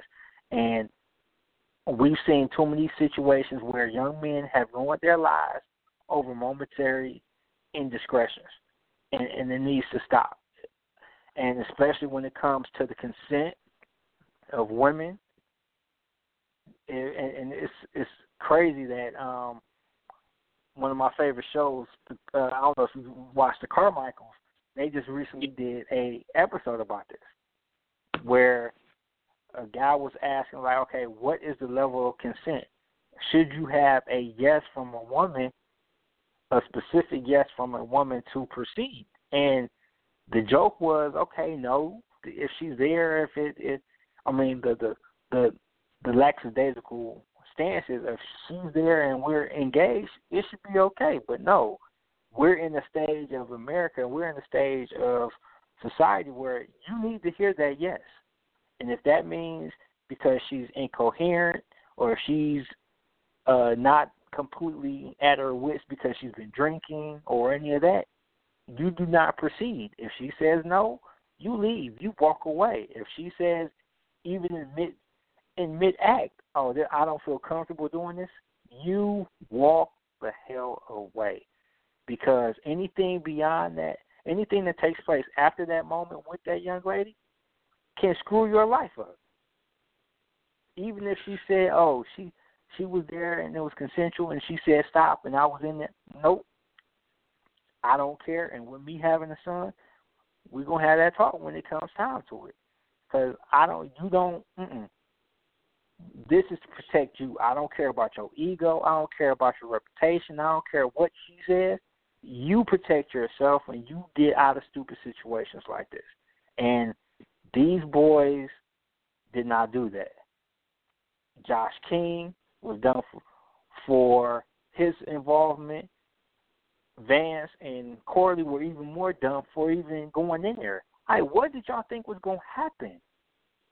If the just short of that girl inviting you in there herself, that was bad for business. And that's why I, I'm baffled at what they're thinking. Like, she didn't invite y'all in, so why did y'all go in? Even if nothing else happens, that's an un, that's an uncomfortable situation. As it is, y'all walking in, they who wants to watch their boy have sex or have a sexual act? So why did you go in there? But this a whole new generation, everything is captured, everything is dust, uh, and it's just it's just unbelievable. And not, like I've been saying, now these lives have been altered significantly over a, a, a 10, 15 minute indiscretion. Yeah, so I agree. I agree wholeheartedly. To, so, to what extent be and, and you're high profile on a college campus if you play any sport. Uh-huh. Um, if, you're, a, a scholarship athlete, um, to what extent should players go to protect themselves? I mean, do you? I mean, and granted, this was a, a skit from a Chappelle show, but do you need to have them sign a consent form? I mean, to what extent do you do you do this? Because if you it can happen in a regular situation. It can happen with girlfriend. It can happen in any type of situation. This wasn't one of those situations, but it's a situation where, hey, where I was, they were game and she wasn't, and this that, where it becomes hearsay and you have to prove it. Um, and the court of public opinion, because it's happened so long, and I think this is also a negative aspect in the long investigation is that a lot of people are automatically writing them off as being guilty. And once again, nothing has been released regarding the victim, the race, the age, anything, whether it's student what, nothing has been released. But in East Lansing, I'm sure that everybody knows who she is, if, especially if she's a student. So it, it can play a big part in getting, and once again, I'm not taking sides, I'm just looking at all aspects of getting a fair trial, of her potentially having to transfer schools because of the reputation and because of the idiocy of fans uh, possibly going after her, which it had in different situations in different pro different programs of them attacking or intimidating the victim to retract their statement or to push further away. What you know, to me, I want justice to prevail across the board. I don't want it to be anything where it's murky. If they're guilty, they're guilty and they need to do the crime, uh, the time for the crime. If they're not, they should be exonerated. But the thing, and here's here's the thing: does the fact that Michigan State has dismissed them from the team add to the fact of them thinking Michigan State thinking that they're guilty, or is that kind of a culture thing? Because they've had other pro uh, players that were guilty. I mean, it's not like these guys have been guilty numerous times and this is second, third chance. These guys were were only freshmen on, on the team. So how how do you read that from Michigan State? Is was it a PR decision or is it the fact that hey, it looks like these guys are guilty? Because there's no due process in that. Because they ain't been found I guilty. think it's so a little of both. It has Mm-hmm. to be a little of both, and these guys just happen to be the ones to get to get pushed on the sword, the sacrificial lambs, because we've seen it before with players like Glenn Winston and other in- guys that have had their run-ins with breaking the law or doing things that were in that that realm, and they were allowed to remain on the team. They were even brought. I mean, they were allowed to remain on the team through the process, and even brought back to the team after the process. So for these guys to kind of be pushed out there and say, "Nah, we don't even care what the outcome of the, the case is. We're done with you." It's a it's a scramble mode for the for the program because of what's happening with the the, the gymnastics program, because of what happened with the, these numerous other guys. Um, there was another guy early this year that was kicked off the team because of a, a sexual assault. You have another guy spit at a cop. Another guy deal with some other issues. There's some. They have to. I think state is in that position where they're not. They don't even have the leeway to give guys benefit of the doubt. And we talked about this on off air before the show. Um, they still have guys that are still on the team that are I'm not sure if it, this is the right term that Dantonio used, but red, red, uh, they're under red suspension, where they're still on the team, but they're they're pending some more information coming out. So it's like, dude, what is going on up there? That all this stuff is crumbling and falling apart. And Jemele Hill said something that kind of surprised me, considering how big of a slacker she is with Michigan State, how big of a supporter she is for both the basketball and the um, football program.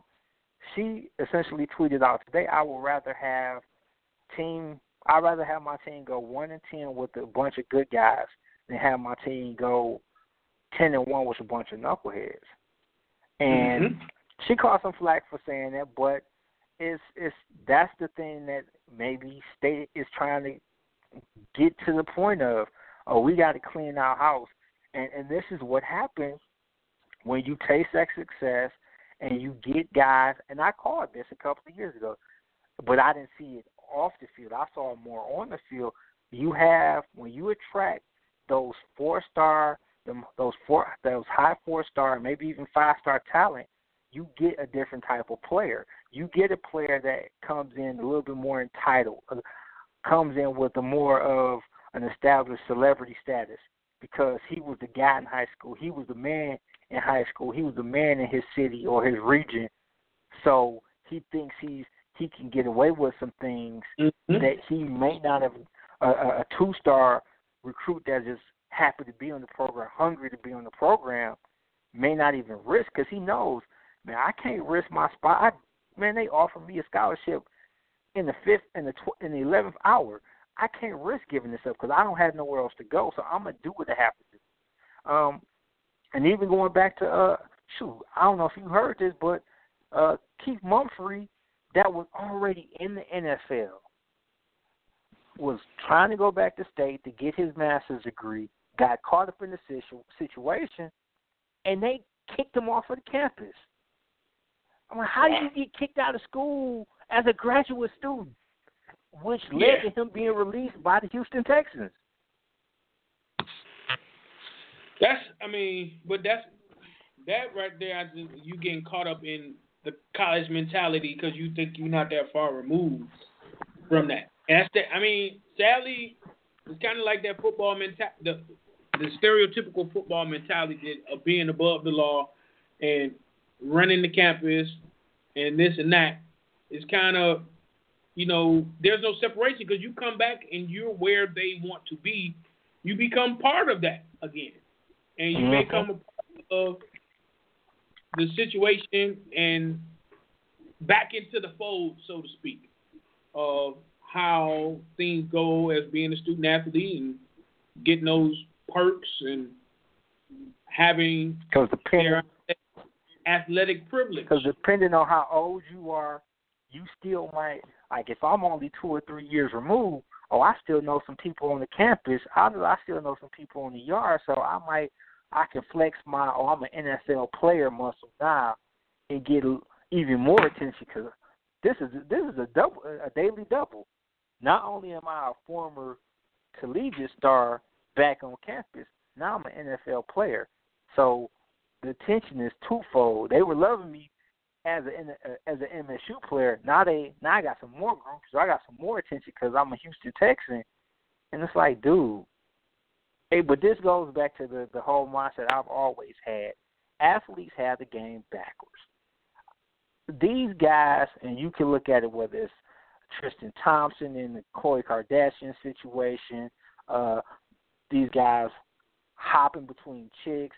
Like, dude, if I'm an athlete, I'm gonna be the biggest jerk there is, because you're gonna have to jump through so many hoops and rings to get next to me. You're gonna be tired of me, because I realize I'm the prize in this situation, not you. If I tell you you come through and you doing the Jerry the Derek Jeter, leaving the phone at the door, that's what you're gonna do, because I can find another big booty chick you can't find you might not be able to find another top flight athlete that's willing to deal with you. So mm-hmm. but some of these guys are so used to they're socially awkward, they're not really used to having legitimate adult conversation with women they think, oh, because I walk in with my shirt off on and the beater, people just going. You have females that just flock to them, so they don't have to engage in meaningful conversation. They don't have to engage in substantial conversation, which leads to them. Oh, you wanted me because you was all no. I just smiled and took a picture with you. That don't mean I wanted to have sex with you, or I didn't. I wanted to be verbally accosted. Um, looking at Grant Perry up in Michigan, it's like, dude, just because you're an athlete does not give you carte blanche to be an idiot. Yeah, I mean, it, it's kind of like the Frankenstein aspect. You create the monster, or you create the environment for the monster, and you have to deal with the end result of that. And a lot of that is uncontrollable. A lot of that is not having, like you said, the common sense of knowing how what proper interaction is.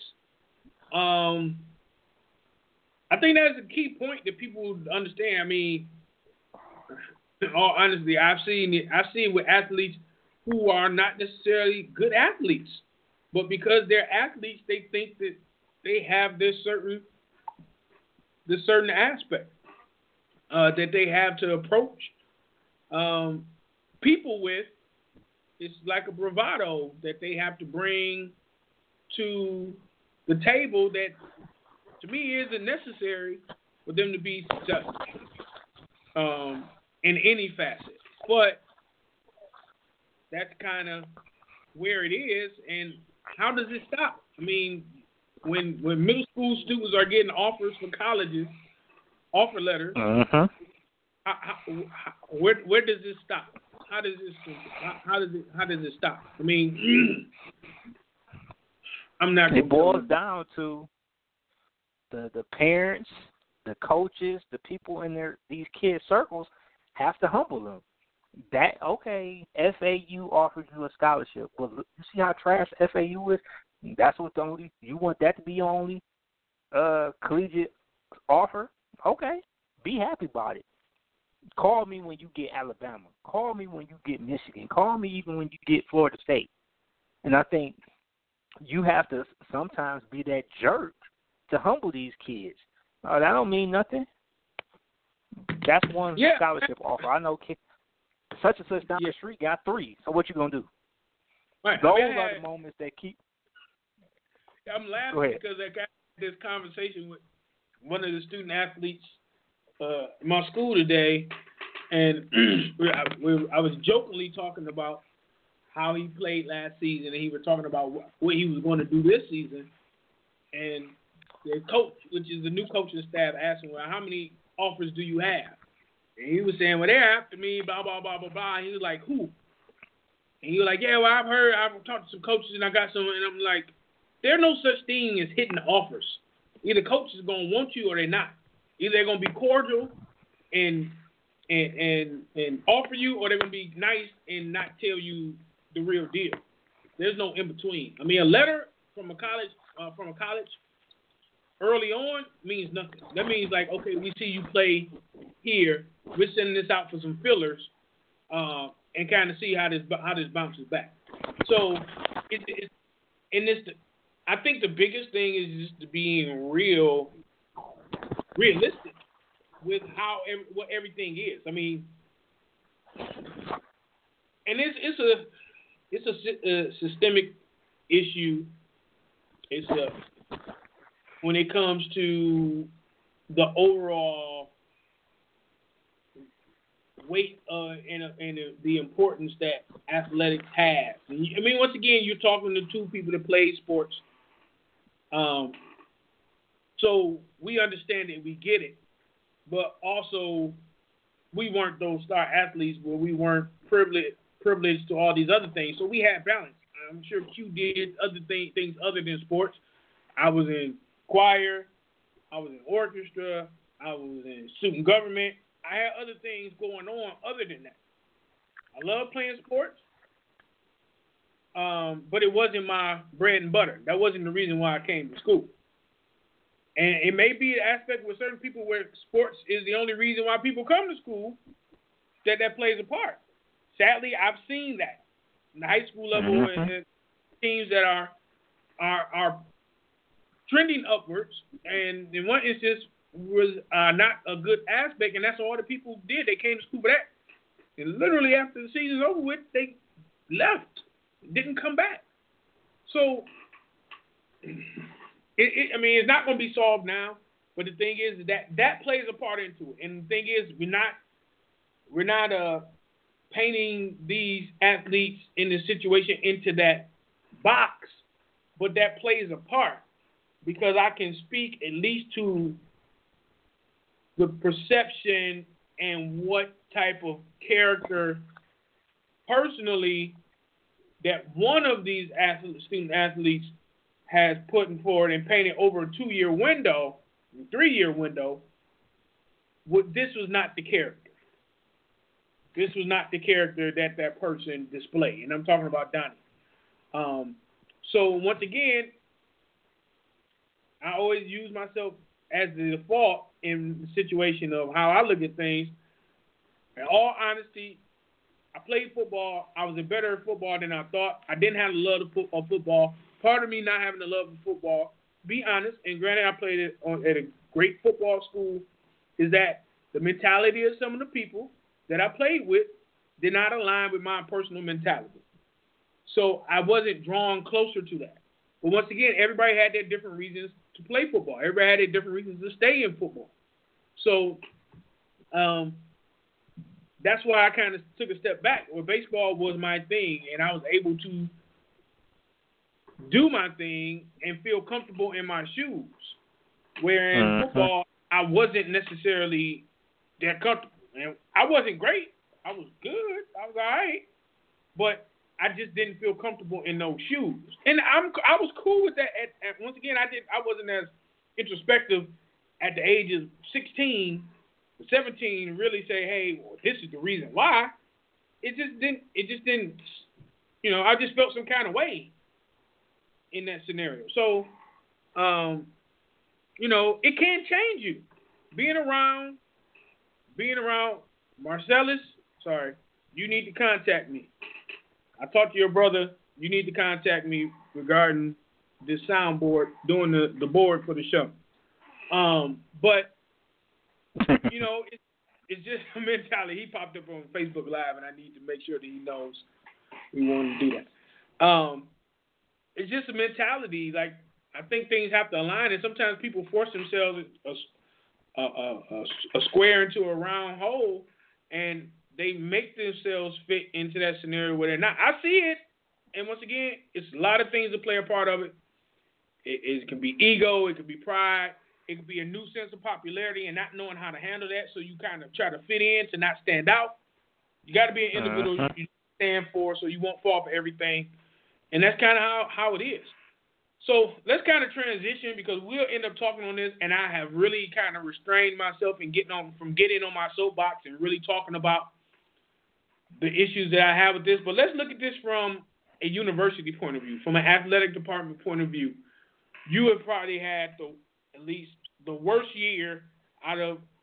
I would say that they have a worse year than Baylor. Uh, uh-huh. um, of any athletic program in there. How do you control this spin? There are no more scapegoats to, to deal with this.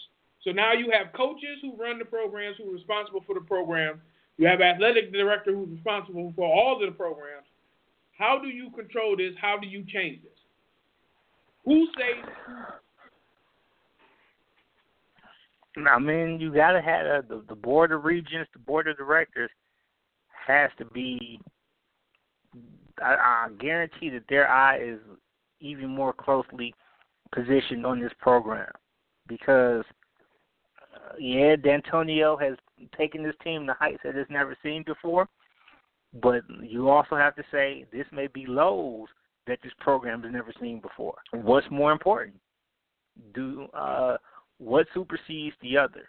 Can you oh them going to a Rose Bowl, winning the Rose Bowl, winning two Big Ten championships, and and becoming a elevating itself to the conversation of being on the national stage, or you being a team that now has the attention of the national stage because you've had so many issues. And I mean, I don't know. I can't say it's it may be true for state, but you have some athletic departments out there that will be arrogant in this situation and feel, oh, yeah, thank you, Dantonio, but we're confident enough that Michigan State is enough of a program that if we bring someone new in, he'll keep program at that at the the same level that you had it in 2015, or I ain't gonna say 2015. That was a play, uh, college playoff season, so that was a, a beyond their they played beyond their minds on that one. But uh, 10 win team, nine nine not between nine and 11 wins a season without the headaches. Yeah. But we've seen this situation. This may be the problem because of the pendulum swinging in the state, Jim Harbaugh, Penn State, and the, the division stepping up, Maryland stepping up. This may be a situation where if they get rid of their best coach, they could stumble into irrelevance and, and, and become that program that's seven and six, eight and four continually, and lose a couple of games that they're not supposed to. Maybe get up for the Michigan game, beat mm-hmm. them every one or two or three years, and it's like this all you have to look forward to. Yeah, they're really uh, at at at the crossroads right now, and they need to be uh, very strategic and proactive with their steps. Uh, and at this point, um, I think that they um, can't say, at least publicly, that no eh, that you know that everyone is safe. Um, granted, all of this drama has not affected the basketball team due to the lore of Izzo. Personally, I don't I don't think Izzo has three years left in him. I just don't. Um, last couple of years has, has added to his stress level.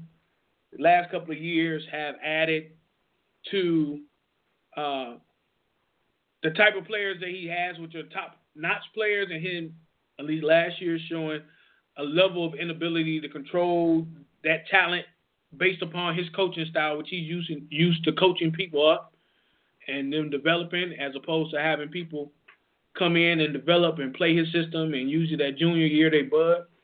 Um, but he Izzo is the glue that sticks everything together.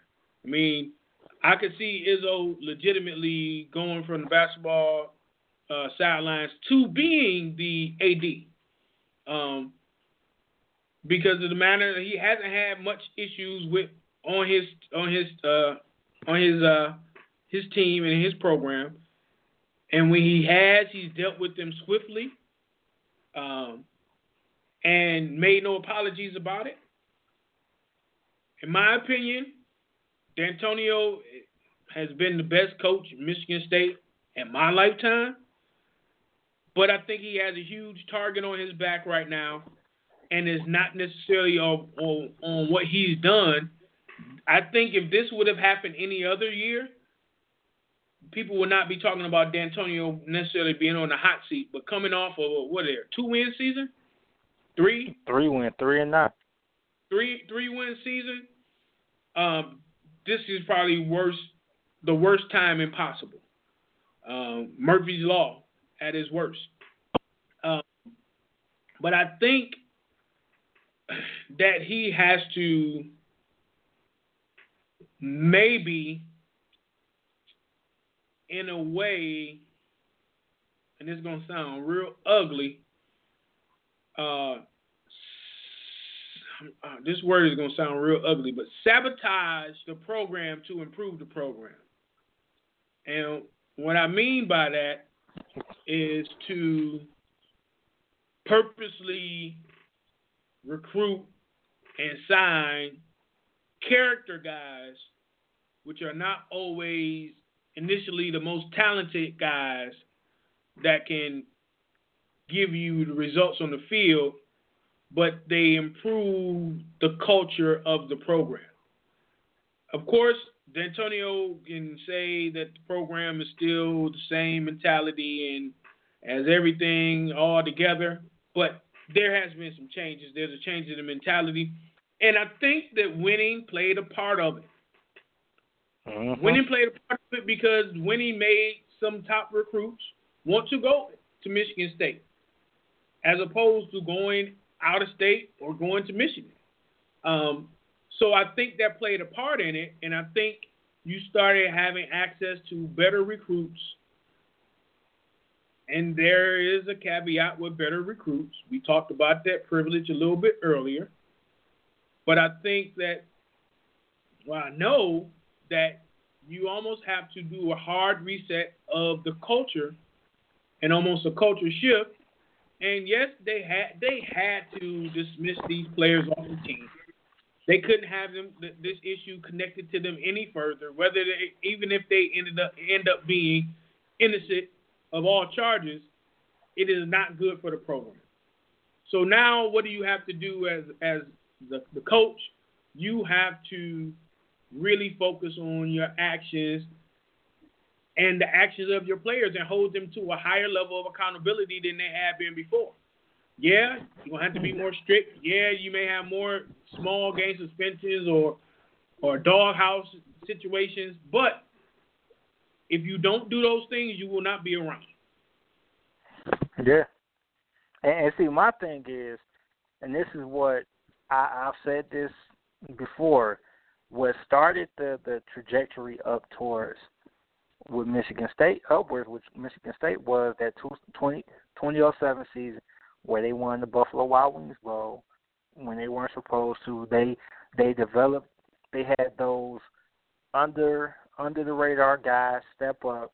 They had those guys come in that bought into the program. They had some leadership qualities, and that set the ball rolling.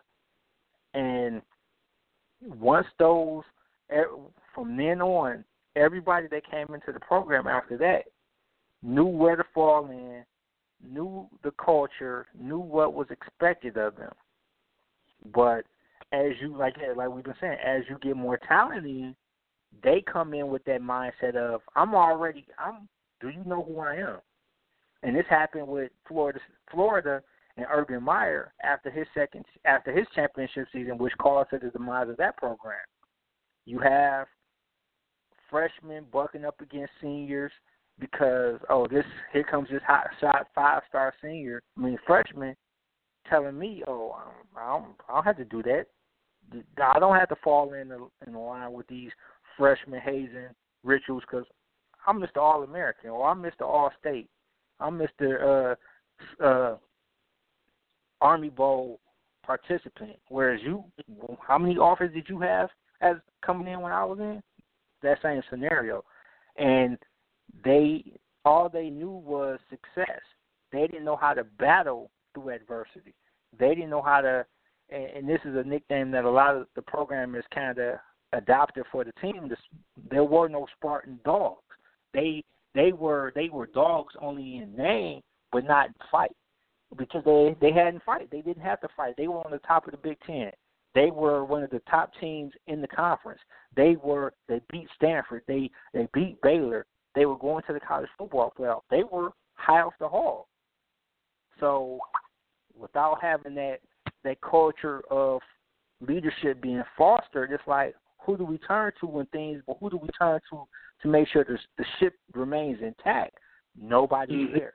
I mean, I can right. remember um, with um, Malik McDowell. And this is funny how it never played out this way. He said going into his last season, "Oh, I'm only going into the NFL if I'm a top ten pick." People forget that he said that. But what happened? He was they pushed him out of the first round even after even before the question started happening or the back end of the first round even before the question. So what happened to this mindset of I'm only going to declare if I'm a top ten pick? Right. So I mean that changed. Yeah. Oh no, I was agreeing. I was just agreeing with you. This yeah, just and, and that's where that culture change comes in. You have guys that put themselves above the program, and their word no longer became their bond. And it's like, okay, nah, I, I'm here to become a. This is I'm biding time before I be I go off. And people try to the the whole situation like the the movie Draft Day. They looked at people tried to, just to just blow off the fact that Connor Cook wasn't the team captain, wasn't one of the team captains.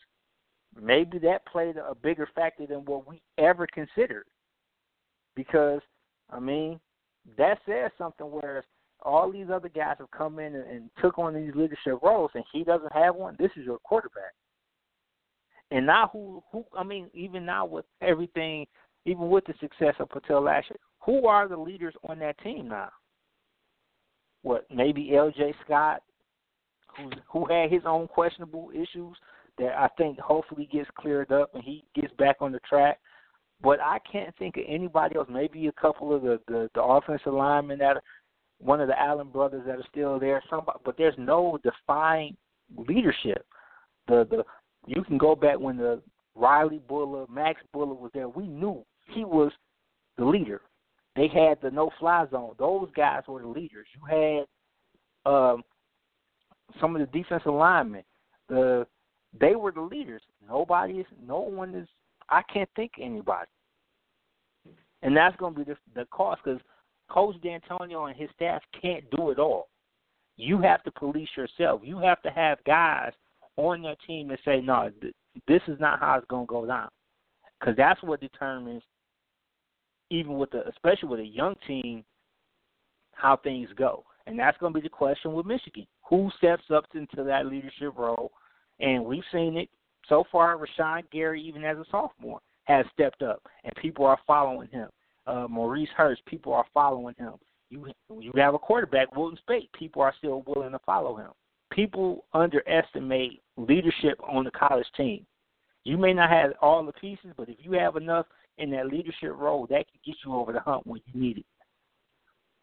Right, and and, uh, and I think that that's where the character recruits come into play is that internal leadership where things don't occur because of that internal leadership and you don't have to worry about things getting back to coach because those things are not occurring because of the leadership within the team. I mean, mm-hmm. you all have we all play on teams where you had good leadership and you had bad leadership. But on the football team, you tend to have it's more players.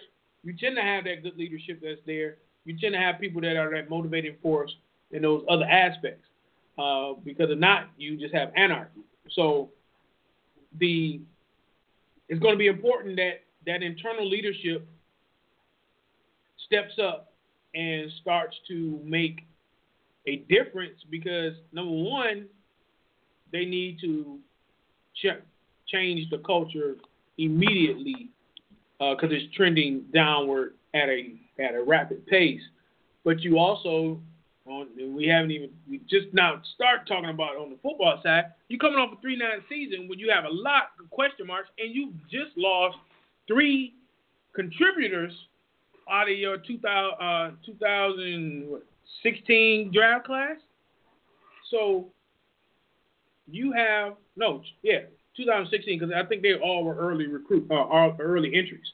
So you lost a lot, a lot more than just players off the field. You lost leadership, you lost production, and you have to be careful so that you do not lose your program because it can happen.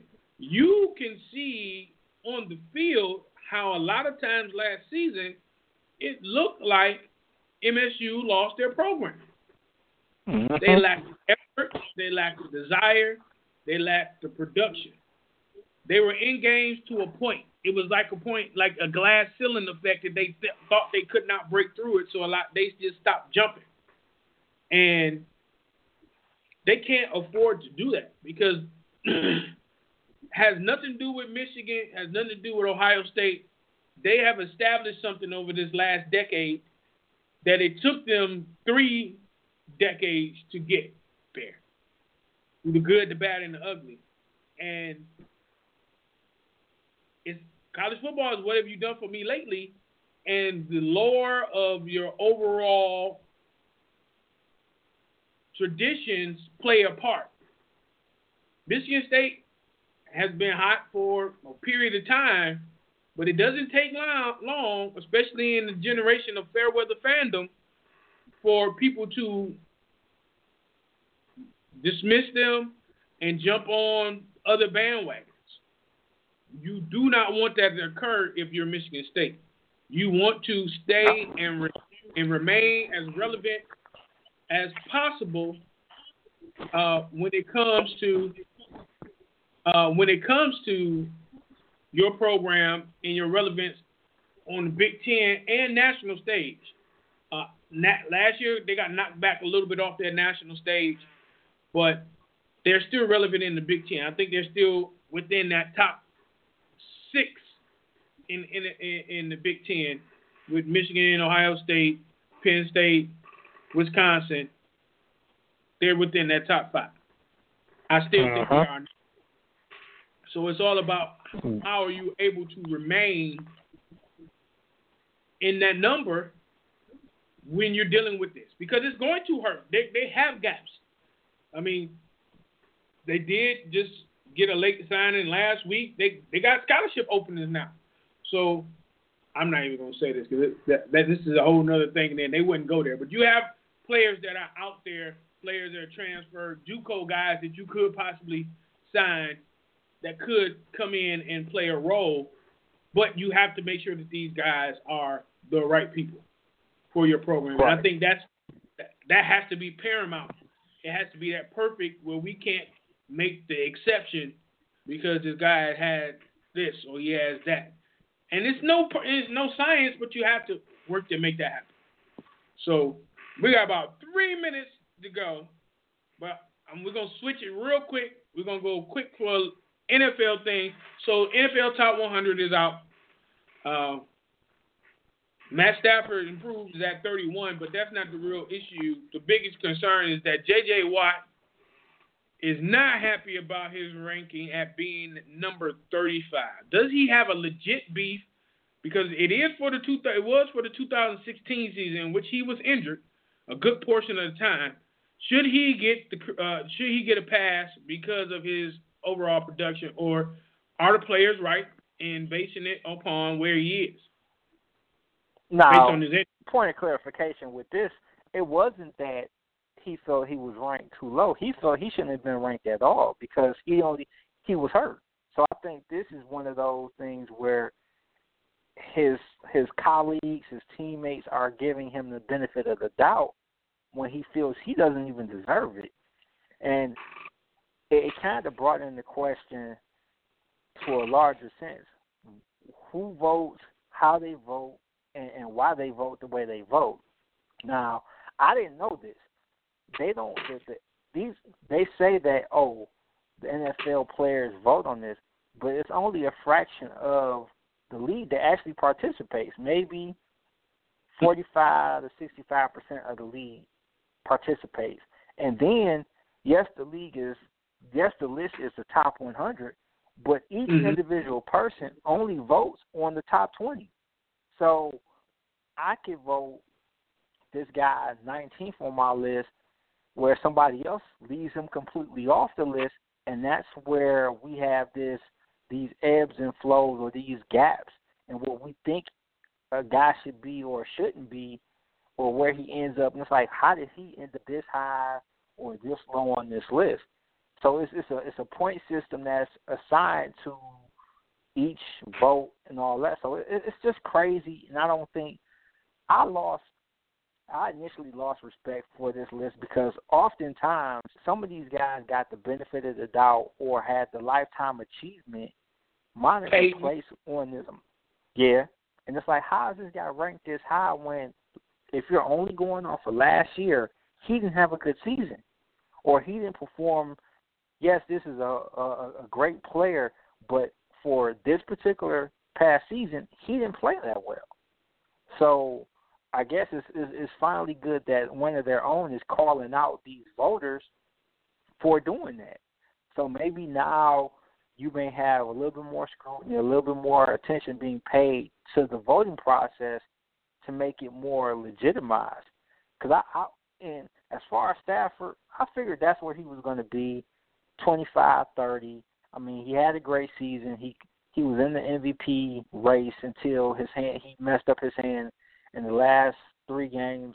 The the well, not well, Chicago they won, but the Giants game, the Cowboys game, and the Packers game, he was a shell of himself because he didn't have the the zip that he normally has from his on hand. So that changed things, and that that put the team that that put his season and, and the whole team on a downward trajectory that resulted in them basically losing the division. So I mean, he's about where I thought he should be. I, I want to see what other quarterbacks they have ranked ahead of him because I think that's more important than the overall ranking. So if it's maybe, I'll say three or four more quarterbacks ahead of him, he did pretty good for himself considering what happened last year.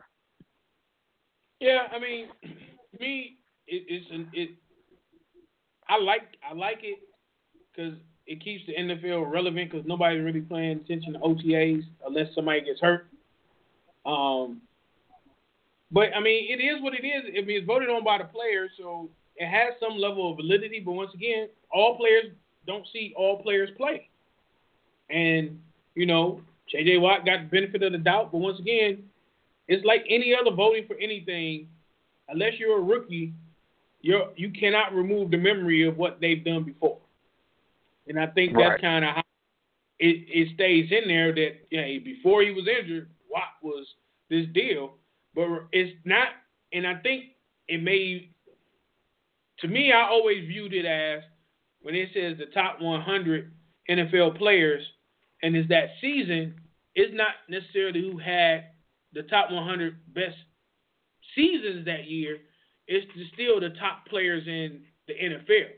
There's no way you can tell me that J.J. Watt is not a top 100 player, injured or not, in the NFL. That, so I think it may be how people per, uh, perceive it to be is what does top 100 mean? Is it top 100 stats and production during this season, or is it I'm one of the top players, which is a different thing. And yeah. you ask people, you'll get different answers because that's that's going beyond what they did this season. Is where are they in the grand scheme of things within the league? And I think that with him being in that rank and being injured how he was and being out majority of the season, I think that that seems that the people that voted for him in that manner maybe voted on him in that way, as opposed to cross board where in, you know in years past he was heads and shoulders the number one player in the league. And then once again, you think about, you know, how can J.J. Watt not be in? If I'm voting, how can J.J. Watt not be in the top 100? But everybody didn't have him number one because he wasn't even he was he wasn't even top ten. So it was just, it was just an interesting thing. Always keep it keep the NFL fresh in the mind. But we're here at the end of the show. Uh, another great one just let you know, make sure you check out the podcast. Podcast is available if you go to blogtalkradio.com slash sports Q&A. You should subscribe. You subscribe, you'll get the emails and the notifications every time the show is posted. Also, you can go to iTunes and subscribe to Sports Q&A, and you'll get them automatically downloaded. You can go back and watch episodes. Watch listen to episodes over the last six years. That's right, six years. Um, it's wow. six or five. It's five? Not six. Yeah, no, six, six years. 2011. Yeah, over the last six years. Um, you can go ahead and do that. Make sure you subscribe and check out our website www.sportsqanda.com. And here's this other thing: check out this hot new YouTube blog, a blog that somebody that's near and dear to sports Q and A has hasn't had an opportunity to kind of release and do the drop. He's already had a couple things, but Q, why don't you do the release right here on the show and tell people where they can watch your new vlog. Now, for those who know me, they know I'm a I'm a sports fanatic. You should know this by the show, but I'm also a a sneakerhead, collector of shoes, purchaser shoes, sometimes too many. So decided to go ahead and start my own uh, shoe vlog. It's uh, Sports Guy Q, um, all one word. Go ahead, subscribe to the page, like the like the post. I got maybe three or four posts up there already. We're doing it for a couple of weeks. been motivated by some other people I follow on uh, social media, and it's just therapeutic. It's just it's fun to talk about.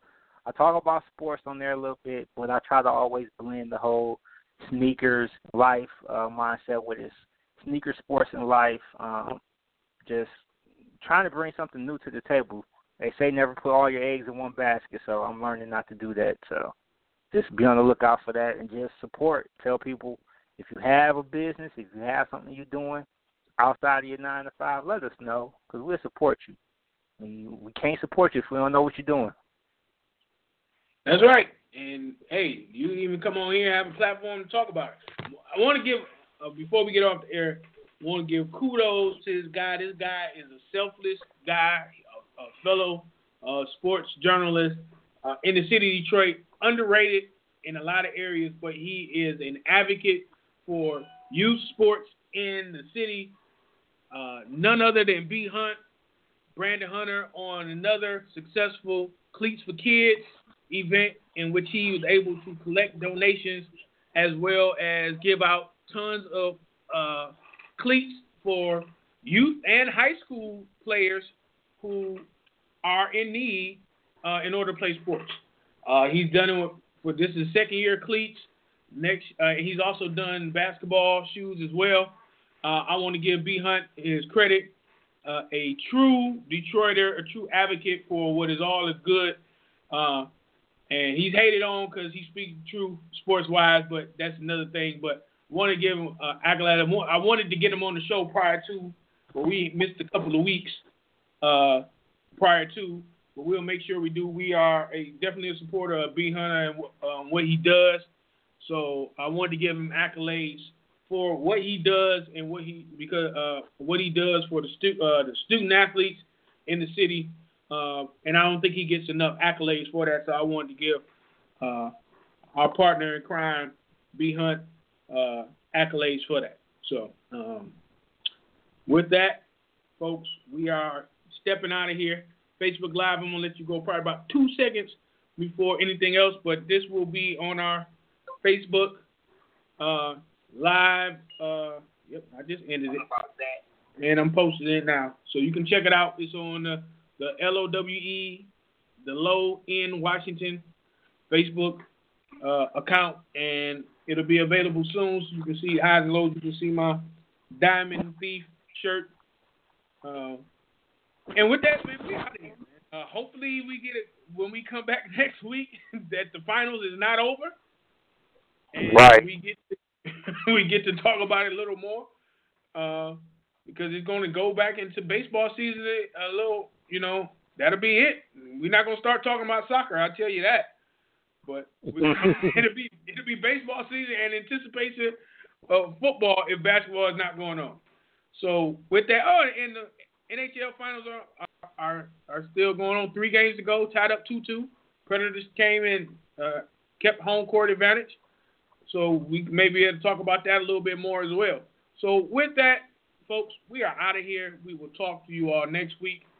Uh, stay breezy and uh, keep it easy. Peace. Hey guys, it is Ryan. I'm not sure if you know this about me, but I'm a bit of a fun fanatic when I can. I like to work, but I like fun too. It's a thing. And now the truth is out there. I can tell you about my favorite place to have fun Chumba Casino. They have hundreds of social casino style games to choose from, with new games released each week. You can play for free anytime, anywhere and each day brings a new chance to collect daily bonuses. So join me in the fun. Sign up now at ChumbaCasino.com. No purchase necessary. VGW. Void were prohibited by law. See terms and conditions. 18 plus.